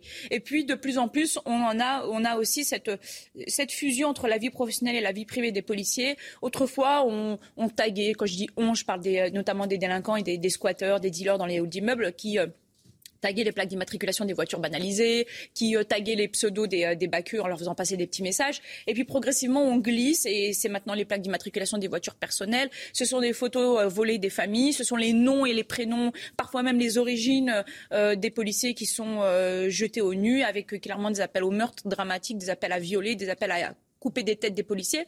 Et il y a des policiers qui sont ciblés, nommément ciblés encore cette semaine, à Créteil, euh, à Créteil, donc dans le dans le Val-de-Marne, un policier qui me dit j'ai mon mon, mon origine parce qu'il est d'origine turque, qui est tagué sur les halls d'immeubles, on me traite de traître et on me met, il y a un, limite un appel au meurtre sur ma tête. J'ai un autre collègue qui est d'origine africaine dont on ne cesse d'écrire le prénom et le nom en le traitant de traître et donc du coup sur lequel il pèse une espèce de menace permanente contre son intégrité physique. Et donc évidemment que ça c'est permanent et quotidien. Et sauf que quand c'est quotidien, ça veut dire que le système n'est pas en mesure de protéger les policiers et ça veut dire que donc les violences contre les policiers elles deviennent systémiques puisque ce même système ne les protège pas. Quelle est la solution pour protéger ceux qui nous protègent donc ? Il y a plusieurs, il y a plusieurs éléments. Nous, très factuellement, d'un point de vue administratif, on demande l'anonymisation, ce qui nous est actuellement refusé pour des raisons et des velléités totalement politiques et qui ne sont pas du tout euh, compatibles avec l'idée qu'on puisse euh, nuire en fait à, aux procédures. C'est-à-dire que nous, ce qu'on demande, c'est l'anonymisation des policiers sur les procès-verbaux. On a un matricule, on a un numéro de R I O, on nous bassine à longueur d'année avec ces deux, ces deux, ces deux séries de, de chiffres.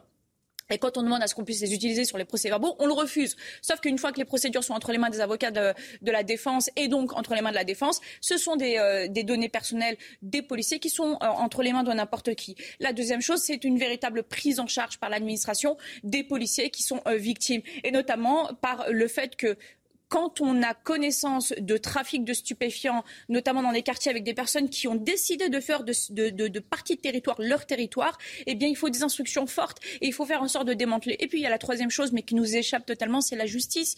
Il faut de véritables réponses de justice fortes contre les personnes qui veulent attenter à l'intégrité physique des policiers, comme on doit avoir une réponse forte quand on porte atteinte à l'intégrité d'un professeur ou d'un soignant ou d'un juge ou d'un élu. On ne peut pas laisser passer ça parce que, en réalité, c'est l'ensemble de la population qu'on met en danger. Quand des policiers ne sont pas protégés, des policiers ne peuvent pas protéger. Il y a de nombreux candidats à la primaire des Républicains qui euh, reprennent ces revendications et qui disent qu'il faut une présomption de légitime défense pour les policiers et des peines minimales automatiques. On s'en prend à un policier, on va dormir en prison. Éric Ciotti le dit notamment. Vous êtes d'accord avec ça ? Ah, nous, on avait déjà discuté depuis de longues dates. Vous savez, les personnalités politiques ont tendance un petit peu à écouter les discours syndicaux, euh, notamment des policiers, et à essayer de le reprendre un peu à leur manière pour parler à leur électorat. Et à la rigueur, ça ne m'intéresse pas, et d'autant plus que cette campagne présidentielle s'annonce extrêmement sale. Donc moi, je les commente et mieux je me porte. Ceci dit, il y a des revendications claires que nous, nous faisons parce que nous avons cette connaissance opérationnelle, nous avons l'expérience, nous sommes techniciens, nous sommes des policiers, et nous sommes au contact des forces de l'ordre. Et nous savons que oui, il faut des peines minimales contre toute personne qui agresse un représentant de l'autorité publique ou chargé d'une mission de service public. Mais malheureusement, avec une gradation dans la réponse, on imagine. Mais bien sûr qu'il faut une gradation de la même manière qu'on a une gradation sur toutes les questions de violence. À partir du moment où on a des circonstances aggravantes, et ben du coup elles sont augmentées. Sauf qu'en réalité, aujourd'hui, euh, la justice est complètement engluée. Et quand un juge a, par exemple, la possibilité de condamner jusqu'à cinq ans d'une peine d'emprisonnement des violences contre un, un, un policier ou même contre un professeur, et ben il ne peut pas le faire. Donc il va prononcer deux mois avec sursis ou des tiges qui ne sont jamais faites, des travaux d'intérêt généraux qui ne sont jamais effectués parce qu'on n'a pas les moyens de les faire effectuer. Et donc du coup, au bout, on a une, une, un sentiment d'impunité qui s'installe et l'idée que l'on peut s'en prendre à tout, tous les représentants de l'État gratuitement. Donc il faut cette, ces peines minimales automatiques en cas d'agression sur les forces de l'ordre. Bien sûr, il faut, des, il faut des peines automatiques parce que c'est la pérennité de notre système social tel que nous le connaissons aujourd'hui qui est aussi... Euh, euh, beau qu'il est fragile. On ne peut pas laisser euh, les acteurs de la vie citoyenne, c'est-à-dire ceux qui protègent les citoyens, ceux qui les, leur enseignent, ceux qui leur enseignent leur savoir, ceux qui les soignent, ceux qui euh, se font élire par ces mêmes citoyens, être agressés et les laisser se débrouiller face à une justice qui est engluée et donc face à un système qui ne protège plus. La Cour des comptes a rendu son rapport il y a quelques jours. Euh, elle, elle insiste dans ce rapport sur la trop faible présence des policiers sur le terrain et le besoin d'une meilleure gestion des ressources humaines. Sur le fond, j'imagine que vous êtes d'accord, mais ils estiment que la hausse, malgré la hausse de la masse salariale, eh bien le taux de, de, d'élucidation des enquêtes s'est détérioré au fil des années. C'est la réalité ? Ah, moi, j'ai entendu, euh, enfin, j'ai lu le, le compte-rendu de la Cour des comptes. J'ai également entendu les propos de Monsieur Moscovici qui s'est étalé dans la presse, comme on s'étale en tant qu'homme politique, mais pas en tant que dignitaire de la Cour des comptes. Je suis assez interrogée. En fait, Monsieur Moscovici a été euh, ministre du budget de deux mille douze à deux mille quatorze. Et pendant cette période, il a continué à mettre en place la R G P P. La réduction des... Donc, la réduction des, des effectifs dans le cadre de la modernisation de l'action publique qui a consisté à étioter tous les effectifs dans toute la fonction publique, dont la police. Et puis, en deux mille quinze, malheureusement, nous avons connu les attentats dramatiques, euh, Charlie Hebdo, le Bataclan, et il y a une remise en question en fait de la question de sécurité, de la, de la politique en matière de sécurité en France, et là on a commencé à recruter des effectifs. Sauf qu'entre-temps, il y a des choses qui se sont installées. Il y a évidemment la lutte contre le terrorisme. Il a fallu renforcer les effectifs de renseignement qui ont avaient été en partie euh, démantelés par euh, le président Sarkozy. Il a fallu aussi répondre à la question de la pression migratoire, qui est aussi de la gestion policière, avec euh, les conflits au Moyen-Orient. Et puis il y a évidemment les contestations sociales qui sont nées, je rappelle, sous le gouvernement dont a fait partie M. Moscovici avec la loi travail, et qui ont continué avec les gilets jaunes et qui continuent de manière permanente. Et donc, du coup, c'est une charge de travail exponentielle pour les forces de l'ordre, avec une augmentation démographique de trois millions entre, euh, en dix ans. Et quand on entend la Cour des comptes dire bah, on a augmenté les effectifs de neuf cents ou de mille personnes, mais ça marche pas mieux. Mais j'ai envie de rire, en fait. Et de la même manière qu'on a une augmentation de la charge opérationnelle, on a une augmentation démographique, mais on a aussi un problème structurel. C'est-à-dire que quand la Cour des comptes dit que l'organisation, le, le, la, la, la masse salariale, en fait, représente quatre-vingt-dix pour cent du budget euh, au ministère de l'Intérieur, en tout cas la, pour la police nationale, j'ai envie de dire, mais heureusement qu'on paye les heures supplémentaires des policiers qui, au passage, ne sont pas majorés, qui sont payés à coups de lance-pierre. On va quand même pas se plaindre que des agents qui travaillent soixante heures par semaine voient leurs pauvres heures supplémentaires être payées. Première chose. Et la La deuxième, une grande malhonnêteté de la Cour des comptes qui arrête son commentaire en deux mille vingt et un sur des chiffres de deux mille dix-neuf où en effet il y a eu un paiement des heures supplémentaires. Sauf que depuis deux mille dix-neuf, et ça la Cour des comptes ne le dit à personne, c'est que l'ensemble des, euh, des hausses de budget ont été reversées aux, aux moyens matériels et non pas à la masse salariale. Donc il y a toujours autant d'heures supplémentaires impayées du côté et de la police. Bien sûr, toujours autant d'heures. En millions, pardon, millions d'heures supplémentaires. Bien sûr, on, est, on, on a en réalité toujours autant d'heures, on cumule toujours autant d'heures. Euh, on a un statu quo sur le, le, la réforme des cycles horaires dans la police nationale avec des positions syndicales qui ne sont pas entendues par notre administration. Et puis, euh, malheureusement, évidemment que ça a des impacts sur la, la, l'élucidation des enquêtes. Parce que quand vous êtes surchargé, quand l'enquête préliminaire arrive au bout du délai que le Code de procédure pénale prévoit, et ben malheureusement, vous faites des vaines recherches. Est-ce que vous avez quand même le sentiment que vos messages ont été entendus par Gérald Darmanin notamment, que les choses ont bougé, il y a eu plus de matériel euh, dans les commissariats, on a rénové certains commissariats. Est-ce que ça avance un petit peu ou pas ? On peut dire que sur l'aspect très visible du sujet, il fait les choses. En effet, il y a eu des moyens matériels, il faut être honnête. On s'en rend compte, nous, en tant que policiers, sur le, le, dans les services. Les, les citoyens s'en rendent compte aussi. On voit de nouvelles voitures, il y a une tentative de modernisation des moyens matériels de la police. Mais en réalité, c'est le fond philosophique qui pose problème. C'est l'organisation structurelle de la police nationale. C'est le management qui nous pose problème et, et pour lequel le ministre semble complètement démuni face à une administration toute puissante qui ne laisse pas faire la parole politique se déverser sur, sur l'organisation de la police nationale. Et je pense que bah, du coup, je, le ministre de l'Intérieur, au final, quand il ne commet pas d'erreur comme ont pu en commettre les ministres de l'Intérieur précédents, eh ben lui, il démontre juste finalement que, avec toute la bonne volonté euh, qu'il peut avoir, en réalité, il reste bien faible face à la toute puissance technocratique de notre administration. Les policiers, vous insistez beaucoup sur la réponse pénale, la faiblesse de la réponse pénale à, à vos yeux. Il y a trois mille magistrats qui ont fait une tribune dans Le Monde qui disent qu'ils s'alarment de la dégradation de leurs conditions de travail. Ça aurait pu être signé par des policiers parce qu'ils disent euh, nous sommes une justice voilà, qui euh, traite les, les les, faire, les affaires en quinze minutes, on n'a plus le temps de rien faire, manque de temps pour traiter les dossiers. Euh, ça aussi, c'est le parent pauvre de, de, de, la, de la justice, les magistrats. Bien sûr, c'est un des parents pauvres. Et je reviens encore sur les paroles de M. Moscovici qui s'était permis de dire la police et la justice ne sont plus les parents pauvres. Mais c'est une honte. Enfin, je veux dire, vous demandez à n'importe quel téléspectateur de lui demander, vous demandez lui combien de temps a pris sa procédure, en fait. Des fois, pour des faits qui sont relativement graves, de violence et qui exigeaient de l'urgence. Est-ce que les magistrats ont pu répondre rapidement ? Non. La justice est engluée. La justice n'a pas de moyens. Et malheureusement, elle souffre aussi d'une politique pénale qui ne lui est pas favorable, avec des circulaires comme celle de Mme Belloubet qui dit que les peines de prison, ça doit être la dernière, le dernier recours en mettant en place toutes les alternatives possibles, mais des alternatives qui sont inapplicables. Puis ensuite, un, un, un garde des Sceaux actuel qui en rajoute que euh, la prison, euh, finalement, il ne faut pas y penser, sauf à regarder la capacité euh, hôtelière des, des établissements pénitentiaires. Et donc, on a des magistrats qui disent bah, « moi, je veux bien envoyer les, les voleurs en prison », sauf que, un, on me dit, mes ministres me disent de ne pas le faire. Euh, deux, il n'y a pas de moyens, on n'a pas assez de greffiers, on a, les, les, les, les dossiers s'amoncellent. Et donc, du coup, on a des victimes à qui on ne peut pas apporter une véritable solution. Il y a une véritable politique du chiffre dans la justice, comme il y en a chez nous. Et on leur demande en fait de sortir les dossiers, c'est l'expression. On sort les dossiers, on sort les dossiers et on se fiche complètement du résultat. Les places de prison, ça aussi c'est un enjeu central dans la campagne présidentielle. Il en faut beaucoup, il faut en construire beaucoup. À vos yeux, vous les policiers ?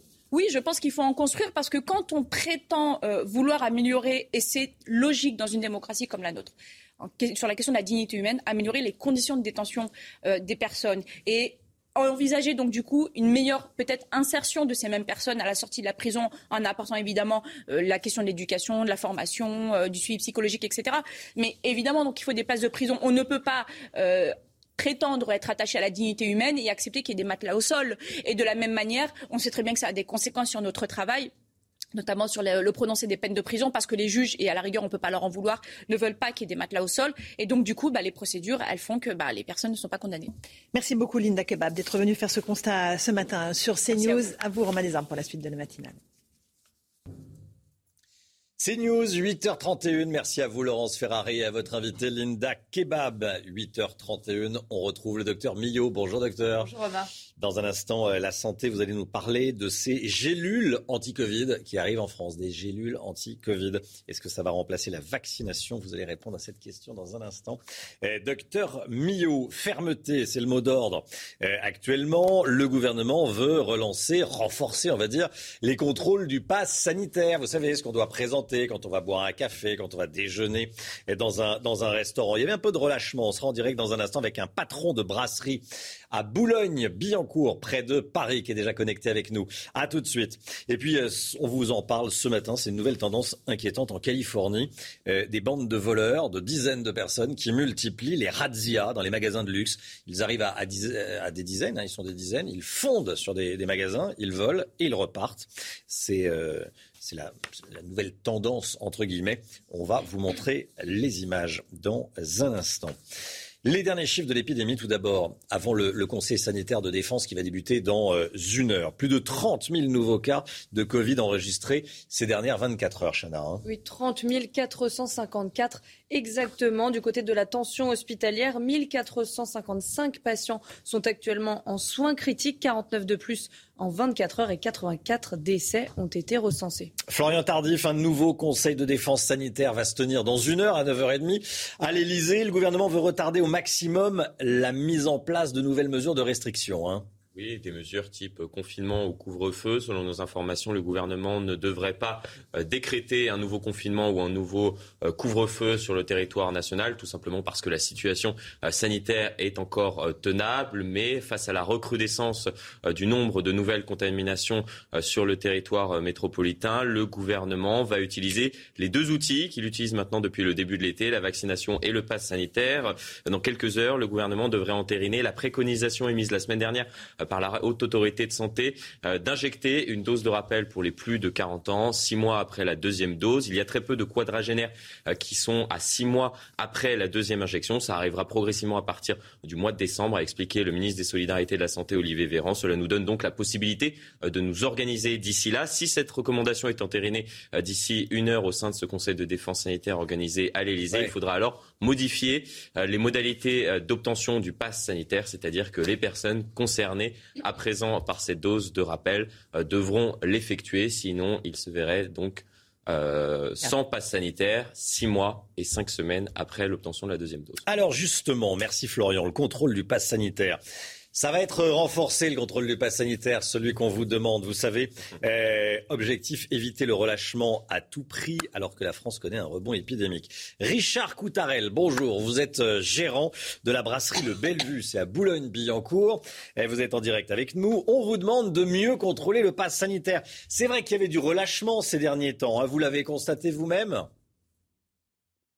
En effet, on a contrôlé bien au début. Après, on avait un peu de relâchement. Par exemple, les clients habitués qui, euh, qui étaient lassés qu'on leur demande tous les jours le pass sanitaire ont relâché un peu par rapport à ça. Euh, et puis, vu les actualités qu'il y a en ce moment, on a, on a repris il y a, il y a de ça quinze jours à peu près, vu que le Covid gagne du terrain encore. Et donc, on a repris plus, euh, plus sérieusement les contrôles. Plus sérieusement. Et qu'est-ce qu'ils vous disent les clients ? Alors le client qui n'est pas un habitué, bon, il, ça ne doit pas poser trop de problèmes. L'habitué qui vient tous les jours, vous lui demandez tous les jours son passe sanitaire ? Ben moi j'ai un, une petite brasserie où il y a pas mal de café le matin. Bon, il y en a moins avec l'effet Covid, mais on a encore un peu de café le matin. Là, il y a, il y a une demi-heure, le bar était plein. Et les clients habitués, ouais, en ont marre de sortir leur passe. Ils me, tu nous as contrôlés hier, tu nous connais, donc voilà. Bon, après, avec les actualités maintenant, ils ont vu les articles sur les journaux ce matin. Euh, ils savent que euh, ça reprend et qu'il faut pas mal contrôler. Et, bon, ils acceptent, voilà. Ils acceptent, ils acceptent. Parce qu'il faut présenter le pass sanitaire. À l'intérieur, bon, ça s'entend. À l'extérieur également, quand on prend un café ou autre chose euh, en terrasse aussi. Bon là, avec euh, les températures qu'il y a, ça se fait moins. C'est vrai. Mais euh, tout l'été, ouais, il a fallu, il a fallu toujours contrôler. Et c'est vrai que c'est pas évident. Donc quand on a du monde, euh, on s'organise, on sert le café, on contrôle après. Bon voilà, on s'organise avec les habitués comme ça. Mais c'est vrai que c'est une contrainte pour nous euh, à contrôler tout le temps. Voilà, et puis les, les, les policiers peuvent passer, hein, voir si vous avez bien contrôlé, si vos clients ont bien le pass sanitaire. Là, ça rigolera moins. Là, on a déjà eu des petits contrôles. Bon, ils ont, ils ont été euh, assez cool. Ils s'installent, ils regardent comment, comment on agit. Donc, quand ils voient qu'on contrôle, ils vont pas plus loin. Ils nous disent, bon, vous contrôlez, vous faites votre travail, euh, voilà. Mais bon, après, les gens euh, comprennent pas trop maintenant euh, pourquoi on contrôle encore autant que ça. Vu que même en ayant un pass sanitaire valide, en règle, on va dire, euh, on peut même quand même avoir le Covid. Donc euh, voilà, c'est ça qui crée des ambiguïtés et c'est ça qui crée des, euh, au niveau des gens un mécontentement de toujours, euh, toujours contrôler, contrôler, contrôler tous les jours. Ça crée de nombreuses discussions. Merci beaucoup. Merci d'avoir été en direct avec nous, Richard Coutarel, gérant de, bah, de brasserie à Boulogne-Billancourt. Voilà, et bon service. Le, le service du déjeuner, c'est, c'est tout à l'heure. Allez, bonne journée. À bientôt. Euh, que se passe-t-il en Martinique ? On va regarder ensemble les images de la nuit. Les rues s'embrasent, les violences s'accentuent. Hein, Chana. Et oui, dans l'un des quartiers de Fort-de-France, plusieurs dizaines de personnes ont une nouvelle fois affronté la police. Situation très difficile à vivre pour les habitants. Je vous propose d'écouter le témoignage de de cette Martiniquaise. Il y a des barrages. Moi, je n'ai pas pu sortir de chez moi. J'avais des rendez-vous, je n'ai pas pu sortir de chez moi. Euh, bah, actuellement, c'est, c'est barré, c'est encore complètement barré, donc on ne peut toujours pas sortir. Je refuse de relâcher un peu leur, leur pression euh, dans l'après-midi et on pouvait circuler. Mais là, maintenant, c'est toutes les, ils, sont, ils sont déterminés à dormir sur place. J'ai, j'ai, j'ai quand même peur que, que cela ne dégénère. Voilà, en Martinique, cette information qui tombe à l'instant, l'intersyndicale appelle à la levée des barrages. Voilà, appel à la levée des barrages en Martinique. L'information tombe à l'instant. On va suivre voilà, si cet appel à lever les barrages euh, est suivi ou non. Euh, en Guadeloupe, la tension ne faiblit pas. Hein, cinquième nuit de violence, hein, Chana. Et oui, les tensions restent vives malgré l'envoi de forces de l'ordre en début de semaine. Le préfet prolonge le couvre-feu de dix-huit heures à cinq heures jusqu'à dimanche, alors qu'il devait être levé hier. La création d'une instance de dialogue annoncée par Jean Castex ne convainc pas visiblement les Guadeloupéens. En Gironde, des gendarmes pris dans une fusillade pendant une heure. La scène s'est déroulée samedi dernier alors qu'ils intervenaient sur l'incendie volontaire d'un véhicule. Ils ont été visés par des coups de feu sans pouvoir se défendre. Et oui, le protocole est très clair. Si aucune cible n'est visible par sécurité, l'usage de l'arme n'est pas autorisé. Les explications d'Anthony Favali. Il est aux alentours de vingt-deux heures quarante samedi dernier. Des gendarmes interviennent dans l'incendie volontaire d'un véhicule au niveau d'un campement de fortune à l'Espar-Médoc en Gironde. Soudain, des coups de feu retentissent depuis une zone boisée. Les agents se mettent à l'abri. Durant plus d'une heure, ils essuient une centaine de coups de feu sans jamais riposter. La raison elle est très simple, euh, c'est que les tireurs étaient embusqués dans un bois, donc non visibles, l'origine de tir n'étant pas visible, et ils ne peuvent pas riposter, parce qu'on ne tire pas... Euh... comme ça, n'importe où, n'importe comment. Il faut qu'il y ait une atteinte à l'intégrité physique du personnel, une menace avec arme, il faut qu'il y ait un environnement sécurisé, et à ce moment-là, on peut envisager le recours à l'usage de l'arme. À l'arrivée des renforts, quatre individus sont finalement interpellés, dont trois mineurs âgés de quinze à dix-sept ans. Cette affaire euh, met euh, à l'évidence les individus de plus en plus jeunes qui n'hésitent plus aujourd'hui à s'en prendre à, à tout ce qui représente l'autorité. On voit bien là qu'il y a une recrudescence dans la dangerosité de ces mineurs, dans l'usage des armes qui est, qui est quand même nouveau. Selon Le Figaro, une information judiciaire a été ouverte pour tentative d'assassinat sur personne dépositaire de l'autorité publique. Les suspects ont été déférés hier au parquet et placés en détention provisoire. Soyez là sur CNews hein, à dix heures trente. Jean-Marc Morandini sera avec Jordan Bardella dans Face à la rue, dans le quartier de la Guillotière à Lyon. Vous savez, c'est ce quartier où des magasins sont obligés de fermer à dix-sept heures. Pourquoi ? Parce que euh, la sécurité n'est pas assurée. Il y a des vendeurs à la sauvette, il y a des agressions. C'est un quartier qui part à la dérive, en plein centre de Lyon. Euh, Jean-Marc Morandini avec Jordan Bardella, le président du Rassemblement national, dix heures trente. Sur CNews. Cette nouvelle tendance criminelle qui sévit en Californie. Vous allez voir les images, c'est effarant. Des bandes de voleurs qui multiplient les razzias dans les magasins de luxe. San Francisco samedi, Los Angeles lundi, Chana. Hein. Et oui, les vols en bande organisée se multiplient ces derniers jours. Les dernières informations de notre correspondant Ramzy Malouki à Los Angeles.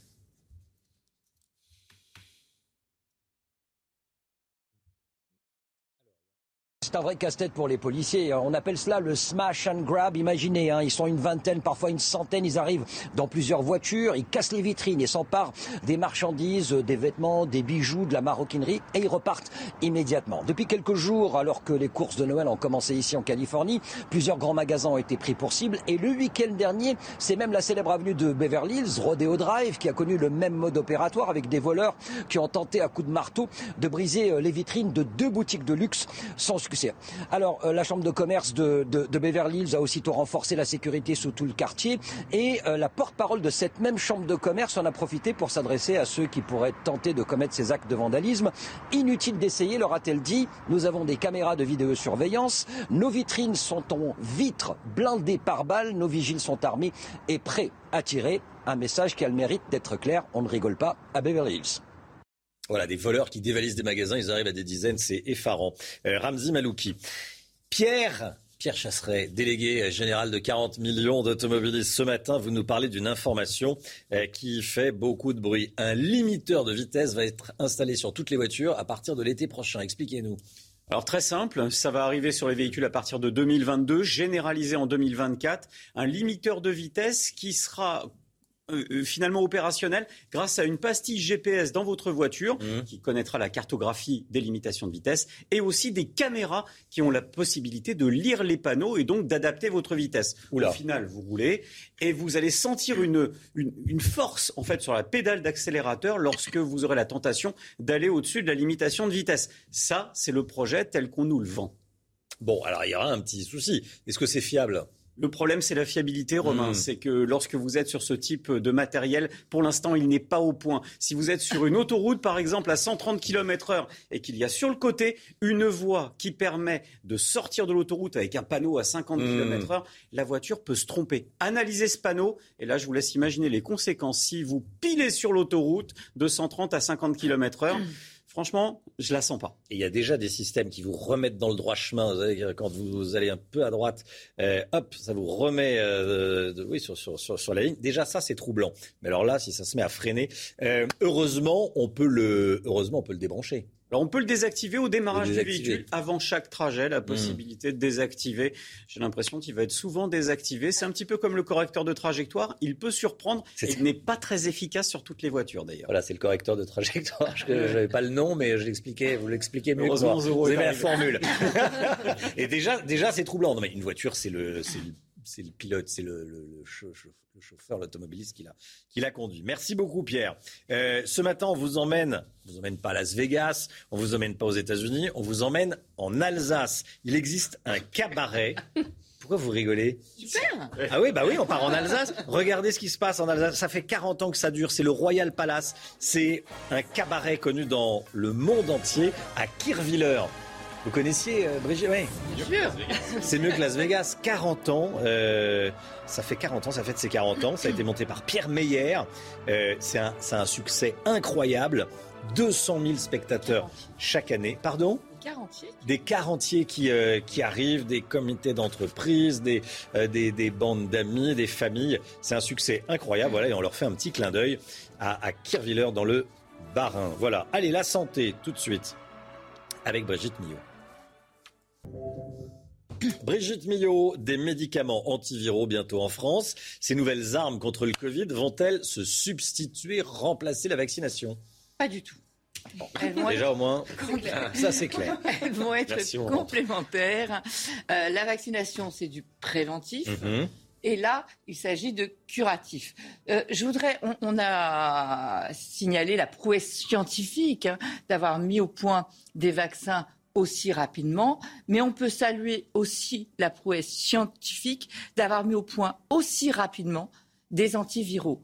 Je le rappelle, c'est très difficile de trouver des antiviraux parce que le virus est assez rudimentaire, on a peu de cibles pour arriver à l'atteindre.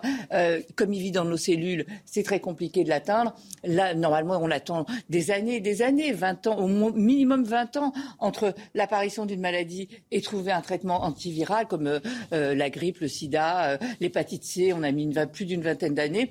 C'est très difficile. Là, en un an, on a trouvé deux traitements antiviraux qui vont bientôt arriver en France et qui vont être pris par voie orale, en comprimé. Alors je vais vous parler, on avait déjà parlé la semaine dernière du Paxlovid, le médicament, pardonnez-moi, le médicament de Pfizer. Oui. Là je vais vous parler de celui qui devrait arriver très rapidement dans les pharmacies en France, d'ici une quinzaine de jours, quinze jours, trois semaines, le euh, l'Agevrio des laboratoires Merck. Alors, quand prendre ce traitement. Il faut, vous faites un test positif, vous allez voir votre médecin, vous avez des symptômes, et cetera. On vous fait un test positif. Dès que votre test est positif, vous avez cinq jours pour prendre le traitement. Ce traitement se prend en comprimé. Vous allez chercher votre traitement à la pharmacie. Après, vous pouvez le prendre à la maison. Deux comprimés matin, deux comprimés soir, pendant cinq jours. Vous le voyez, vous avez cinq jours. Ça, c'est important. Parce qu'en fait, un antivirus, c'est toujours une course de vitesse. Un, anti, un virus, quand il arrive dans votre organisme, il pense qu'il y a une chose, c'est se multiplier, se multiplier, oui. se multiplier. Si vous le laissez se multiplier, après, vous avez le temps de développer la maladie, plus et cetera. On s'y prend tôt, Donc, plus c'est efficace. Il faut s'y prendre tôt, ouais. puisque le, ce traitement, en fait, fonctionne en empêchant la réplication mmh. du virus. Donc, il faut l'attraper tout de suite, avant qu'il ait déjà euh, fait plein de petits. D'accord. Hein. Donc, on a cinq jours pour le prendre. Ouais. À qui va-t-il s'adresser ? Aux personnes de plus de soixante ans, normalement, qui présentent des risques d'être hospitalisées. Parce qu'en fait, ce médicament, on s'est aperçu dans les essais, c'était les études randomisées en double aveugle, hein, où personne ne savait qui avait le traitement, que ça diminuait de cinquante pour cent, ce qui est énorme, le risque d'hospitalisation et de décès. D'ailleurs, on a été obligé d'arrêter éthiquement. On a arrêté les essais plus tôt, car il y avait deux fois plus d'hospitalisation chez les personnes qui prenaient le placebo et des décès, alors qu'il n'y en avait aucun dans le groupe qui prenait le traitement. C'est pour ça qu'on a cette autorisation d'urgence et c'est pour ça qu'il devrait arriver euh, dans les jours qui viennent en pharmacie en France. Donc voilà à qui est destiné ce traitement. Euh, avoir un facteur de risque ou avoir plus de soixante ans. C'est un traitement qui est a priori très bien supporté. Quelques nausées, un petit peu de fatigue, quelques troubles digestifs. Redites-nous quand est-ce qu'il sera disponible ? Il devrait, mmh. on n'a pas encore la date exacte, oui. mais il devrait être d'ici une quinzaine de jours, trois semaines. Très rapidement. C'est très rapide. Ah oui, oui, c'est oui. Pas, euh, en fait, oui, très voilà. rapidement. Ouais, en fait, ouais. en fait euh, très intéressant. Y a eu, ouais. voilà. et, et, et surtout, le... ce qu'il faut comprendre, c'est qu'il faut, ce qui va être difficile, mmh. c'est de, d'être rapide. C'est-à-dire d'aller chez son médecin, dès qu'on a des symptômes, se faire tester, et si on est positif, prendre tout de suite le traitement dans les cinq jours. Ça va être un peu une course contre la montre. Voilà. Mais, mais vous vous rendez compte, si on évite cinquante pour cent de, enfin, les hospitalisations et les décès. Donc voilà, on en reparlera. euh, et en plus à prendre par voie orale à la maison. Et on prend deux comprimés matin, deux comprimés soir pendant cinq jours. Et interdit chez les femmes enceintes. Et interdit. Il est huit heures cinquante pile, merci d'être avec nous. Cette information que je vous donnais à l'instant, l'intersyndicale en Martinique appelle à la levée des barrages. Voilà, c'est une information, euh, j'ai l'air toute chaude, en tout cas qui vient de tomber. On va suivre ça tout au long de la journée, bien sûr. huit heures cinquante, on se retrouve demain matin dès cinq heures cinquante-cinq pour une nouvelle matinale. On sera avec Chana Lousteau, le docteur Brigitte Millot, Florian Tardif, Pierre Chasseret, les automobilistes, le point de vue des automobilistes. Vous allez nous, vous savez déjà ce dont vous allez nous parler demain ? On va regarder un petit peu, mais euh, je pense qu'on va, on va s'intéresser aussi à un autre aspect des bouchons mmh. en Ile-de-France demain et dans les autres grandes villes. Oula. Merci Pierre, à demain. Euh, dans un instant, c'est Pascal Pro, l'heure des pros, avec euh, tous ses invités, toutes les invités de, de Pascal. Très belle journée à vous sur CNews. Planning for your next trip? Elevate your travel style with Quince. Quince has all the jet-setting essentials you'll want for your next getaway, like European linen, premium luggage options, buttery soft Italian leather bags, and so much more. And it's all priced at fifty to eighty percent less than similar brands. Plus, Quince only works with factories that use safe and ethical manufacturing practices. Pack your bags with high-quality essentials you'll be wearing for vacations to come with Quince. Go to quince dot com slash trip for free shipping and three sixty-five day returns.